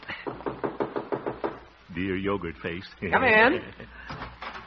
Oh, good morning, Hemp. Hello, Stanley. Just happened to be passing your little door. Thought I'd drop in. I see. Hemp, I've just been looking at this Valentine somebody left on my desk. Oh, that's so? Well, I wonder who it's from. I know who it's from. Oop, you do? Yes. There's only one person in this station who uses a 10 cent ballpoint pen. that. Stanley, I hope you're not mad. Mad? Why, that's one of the sweetest Valentines I've ever received. Huh? And I was touched by the way you addressed it to a wonderful friend. Oh, my goodness, he got Pete's. And I love the last two lines. Oh. We're two old pals like Damon and Pythias. I know our friendship will always be with us. I didn't know you felt that way about me, Harold. I didn't either. really quite touched. Oh, shucks. You know, we should spend an evening together sometime. Huh? Maybe play a few rubbers of lotto. yeah, well, let's do that sometime, Stanley. Well, see you later, Stanley. And drop in the office any time at all, Harold. We'll split a bottle of yogurt. Yogurt? Oh, sure. We'll have a lost weekend together sometime. well, gotta be going. Goodbye, Damon. Who? Oh, yes. Goodbye, Pythias. Gee, I should have known Sleepy Raymond would get the Valentines mixed up. Never trust a relative. Say, wonder who he gave Stanley's to. Suppose Theodora got it. I'd have an awful time explaining that to dear yogurt face. Hello, Harold. Oh, hello, Gloria. Happy Valentine Day. Thanks. Hey, Gloria, did you see Raymond down here this morning? Yes, I did. Wait till I see him. That boy's walking around in his sleep. Oh, that explains it. Explains what? Well, he kissed the water cooler and put a Dixie cup in my hand. God, there's no telling who he gave that comic Valentine to. If Theodora got it, she'll never go to the party with me tonight. Oh, I wouldn't worry about that, Harold. What? I know somebody who'd like to go with you. Who's that? My mother. Yeah, that's very nice of your mother, Gloria, And but... she's coming down the station to see me this morning. So if you'd like to talk to her. Well, some other time, Gloria. You see, I, I've got to... What's that? Sounds like an air raid warning. Oh, it's my mother, Harold. Zeef trapped. If it isn't Mr. Oh, hello, Mrs. O'Day. Well, imagine we two meeting like this on St. Valentine's Day. Tis kismet. Tis who's met? Uh, fate. Fate, Mr. Hem. Fate, oh. Yes. Are you familiar with the Rubaiyat of Omar Khayyam? Ha. A loaf of bread, a jug of wine, and thou. Well, not today, thanks. Mother's made some meatloaf for lunch. Well, I suppose you're going to the Valentine costume party tonight. well, I sort of hope so. I'll be there too. Good. Don't tell anyone, please, but I am going as the Queen of Egypt. Oh. You'll recognize me. I'll be wearing a long train. Oh? Well, I'll be in tights with a short caboose.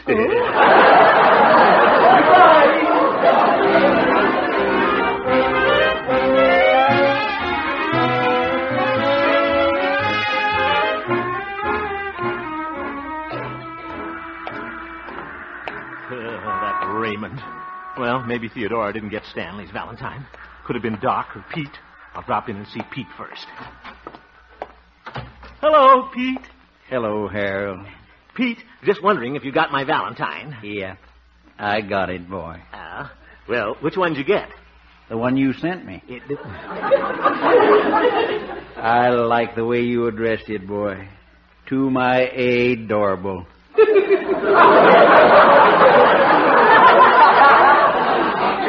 You got the one Raymond wrote for Gloria. And I thought that poem you wrote me was beautiful. But you're a little snooky wookie with your eyes of baby blue. I do declare, Harold, when I read that, I blushed clear down to my toes.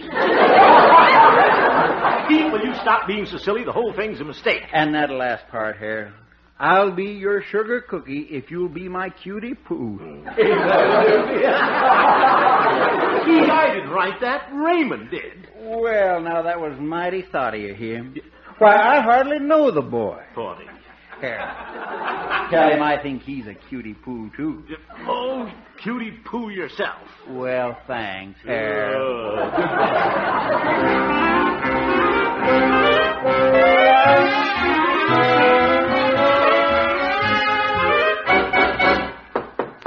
Doc's my last chance. I hope he got that Valentine. Come on, you old horse doctor. Come in. Hello, Doc. Oh, hello, Harold. I'm mad at you. Uh, oh, you are? Well, I guess Doc got it all right. That's a fine way to treat an old friend. Well, Doc, I can explain it. You see, I didn't mean to send you that Valentine. Harold, you didn't send me any Valentine. What? Oh, my goodness, Raymond forgot him altogether. Forgotten on Valentine's Day by my oldest friend. But, Doc, I meant to send you one. Oh, it's all right. Who am I? Just an old horse doctor. Doc, will you listen to me? My animals didn't forget me on Valentine's Day. Why, this morning Torrance, my Airedale, came in and laid a red heart label right at my feet. Doc, that dog has got more sense than you have. Well, naturally, he's an Airedale. There must be some answer to that, but I can't think of it. See you later.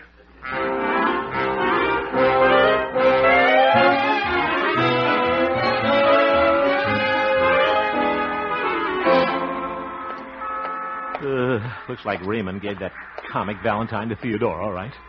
Well, might as well drop in at the dancing academy and try and explain it to her. I'll just go in. Say, what's that sticking out of the door there? Well, it's Stanley's Valentine. Looks like I got here just in time. just get down here in my hands and knees. Just a little corner of it sticking out. I can get a hold of it. Come here, little Valentine. Come to Papa. Darn it. Now I've pushed it inside. I know. I'll just reach up, open the door real quiet like, turn the doorknob. Easy does it. Zoink. Those door chimes. Why, Harold! Ah. Oh, Theodora. What are you doing down there? Uh, I'm uh, just checking your weather stripping. Why, Harold, you were putting a valentine under my door. Uh, well, you see. Let me see what it says. But um, I bet it's something real romantic. Dear yogurt face. Now, yogurt face. I mean, Theodora, let me explain. I think I'll read the rest of it. Uh, You've got a shape just like a skillet. Yeah. Well, that's very funny. yeah, isn't it? oh, brother. You see, the whole thing was a mistake. It certainly was. And you can just get someone else to go with you to that costume party tonight. Theodora, I've got my Romeo suit already. My tights are drying on the line right now. there is the door. Goodbye. Goodbye. Ah, shut up. Wait till I get my hands on Cuz Raymond. I wonder who got the Valentine I wrote for Theodora. The real romantic one. Somebody must. God, Mrs. Day. Mr. Hemp, when I got home, what do you think I found on my porch? A box of Girl Scout cookies? No, no, a valentine from you. Oh, brother. Oh, and you wrote me such a charming, charming poem. Oh. When you get to the ball, my queen of beauty, look for the man in the Romeo suitie. Mrs. O'Day. Oh, I'll see you at the party tonight. Romeo, oh, Romeo, wherefore art thou, Romeo? I don't know.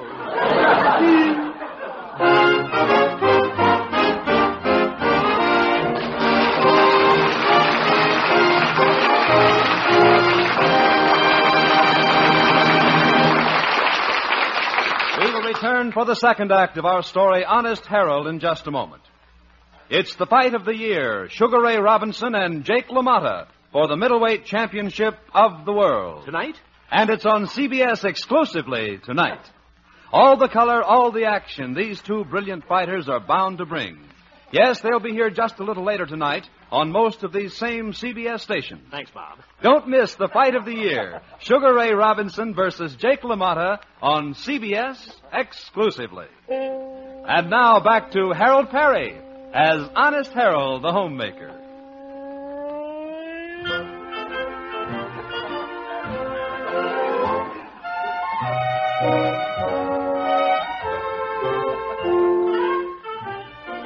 Well, this hasn't been a very happy day for Honest Harold. his little messenger of love, Cousin Raymond, has managed to deliver the right Valentines to all the wrong people. And now Harold's love life is all mixed up. Hmm. We find Romeo at home now discussing his problem with his mother and Cousin Raymond. Gee, Cousin Harold, I'm sorry I got your Valentines all mixed up. Uh, it's all right, my boy. Harold, maybe you can make up with Theodora at the party tonight. Yeah, won't get a chance to with Mrs. O'Day on my trail. And I can't dodge her. She knows I'm going to be in my Romeo suitie. Oh. Uh, yes, there's just one thing to do. I won't go to the party at all. But, son, you've been looking forward to it for so long. Yeah, but what the heck, Mother? Wouldn't be any fun this way. I'll just stay in my little room, look out the window, and watch the television next door. Harold, I just woke up. It's about time.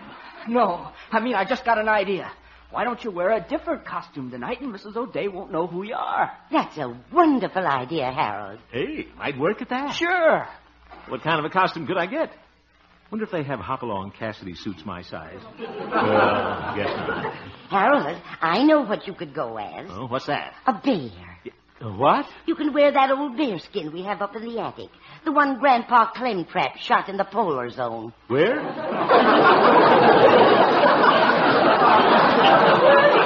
oh, there. All I have to do is sew the tail back on. Mother, you know, I think you've got something. Nobody would recognize me in that. Yeah, I'll go up and get it for you, Cousin Harold. All right, Raymond. But don't take a nap on that bearskin. Well, just think. You're going to be a bear. Yeah, Mother. Guess this is my night to growl.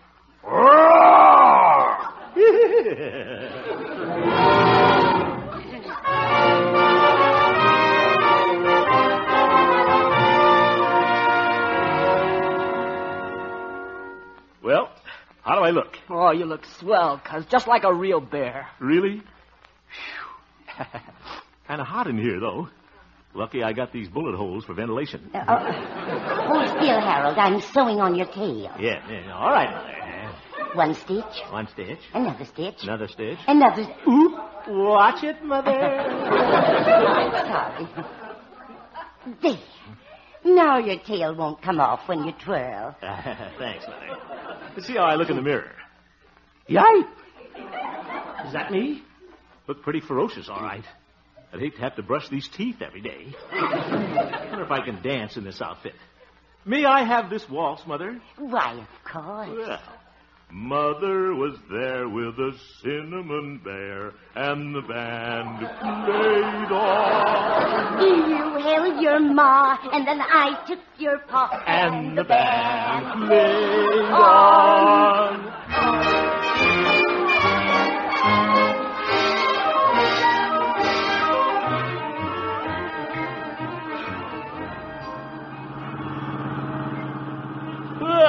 This is certainly fun. I bet I'm the first bear that ever drove an Essex. yeah, hope this bearskin don't shed on these new seat covers. Well, this may work out all right. Oop, didn't see the signal change. Oop, and there's a car right in front of me. Darn I ran right into him. Oop, there goes my headlight again. Driver getting out of his car. Here he comes. Well, Stanley Peabody. Here's where I have some fun. Of all the stupid drivers I've ever seen, why don't you look like... Whoa! Oh, it's a bear! Help! Help!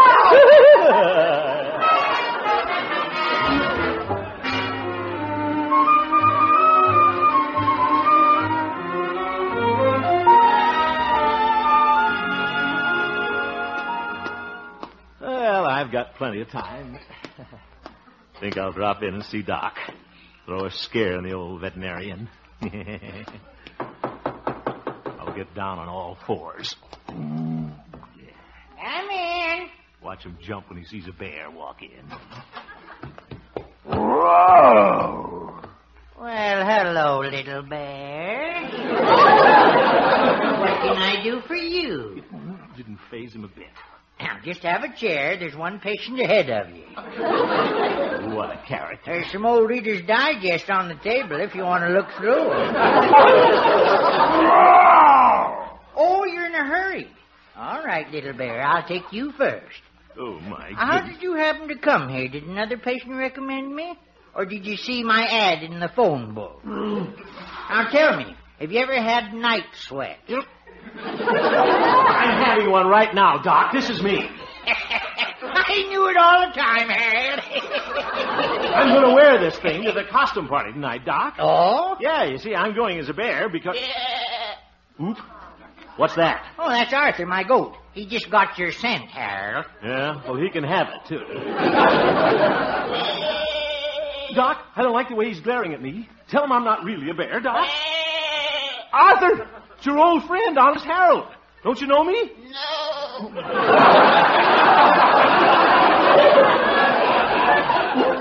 Doc! He's got his head down. He's going to charge.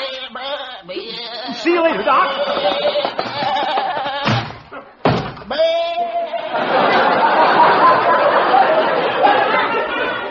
Hmm.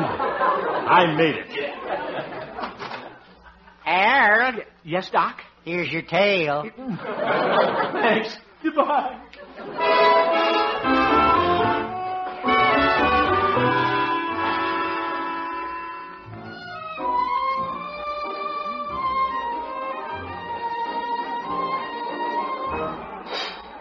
A big crowd here at the dance.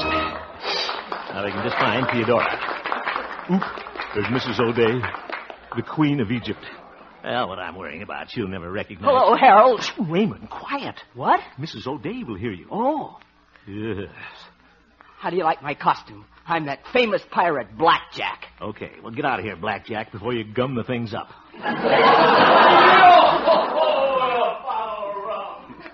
Oh, my goodness, the kid's been hitting the sarsaparilla again. Wonder where Theodora is. I don't see any Juliets. Take a look in the foyer. Maybe she's out there. Sure crowded in here, too. Oop, Excuse me. I can just. Oop. Mister, watch that sword. Admiral Dewey. Got his hat on backwards. I made it. Hmm, sure dark in this foyer. Can't see it. Eh, somebody's sitting over there on that divan. He's wearing a red cape. Theodora has a red cape like that. This is my chance to make up with her. Theodora, Sir Harold Haroldy. Won't you say hello? Oh, don't be mad, honey. I can explain that, Valentine. Please forgive me. Darling, speak to me. What do you want me to say, cutie poo? What are you doing in that blonde wig? Why, I'm Little Red Riding Hood, and I've heard all about you wolves. Oh, goodbye. Ugh, I wonder where. Uh, oh, there's Theodora. Gosh, she looks as beautiful as Juliet. I'll just sneak over there and surprise her. Ooh, my good. Oh. Hello, little bear. Zoof, Mrs. O'Day. Oh, my, but you're cute. Oh, you big bad bear. um, I'm looking for Mr. Hemp. Have you seen Romeo tonight? No. Oh, I wonder where he could be. I don't know. well, I think I'll just stay here with you. Oh, brother. Oh, you're an awfully cute little bear. I think I'm going to tickle you behind the ear like this. Cut that out. Stop tickling me, Mrs. Moday. What? What? Mr. Ham, is that you in there? Well, yeah. Why, you naughty boy. Were you trying to hide from me? Me? No. Oh, well, now, I'm not going to let you get out of my... my... Achoo! Gesundheit. Oh, my goodness. Oh, my nose tickles. I wonder what's the matter with me. Well, uh, maybe you're allergic to bears. Oh. No, no, no. I, I'm only allergic to spices. yeah, but I'm a cinnamon bear.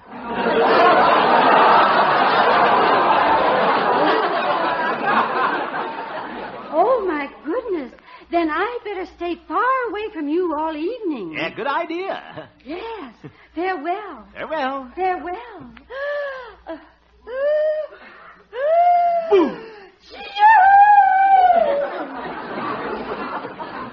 Gosh, am I glad I wore this cinnamon bear suit. Hello, Harold. Huh? How's my little teddy bear? Theodora. Raymond explained to me about that Valentine. He did. hmm I'm sorry I misunderstood. That's all right. And just to show you I forgive you, I'm going to give you a big kiss. A kiss. Just a minute, I'll take off this bare head. I'm waiting. Ye gods, I forgot Mother sewed it on. then I can't kiss you. Oh, well, what the heck? Just tickle me behind the ear.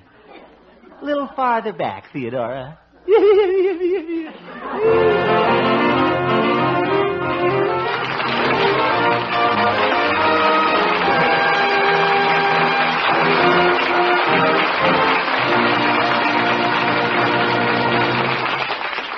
You have just heard the Harold Peary Show, Honest Harold. Can't get the head off, though. The supporting players tonight included Jane Morgan, Parley Baer, Olan Soulé, Eddie Firestone, Isabel Randolph, and Maury Alden, and featured Gloria Holliday as Gloria and Joseph Kearns as Old Doc Yak Yak. Who directed? Norman Macdonnell directed, and the music was composed and conducted by Jack Meakin. Honest Harold, created by Harold Peary, was written by Gene Stone and Jack Robinson. Remember, there are two big events still coming along on CBS tonight. Only on CBS will you hear the broadcast of the Sugar Ray Robinson Jake LaMotta battle. I'm going to listen to if I can get the head off. And now stay tuned for Bing Crosby with the lovely Dorothy Kirsten as his guest. The Bing Crosby Show follows immediately on most of these same CBS stations. Bob LeMond speaking.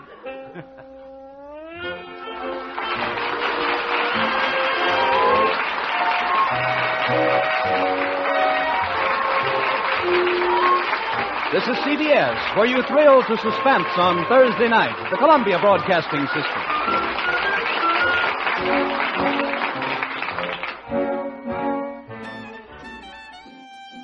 Well, I hate to do it, ladies and gents, but um, this closes up another week of arts, as we call it for short, or the afternoon radio theater Sundae.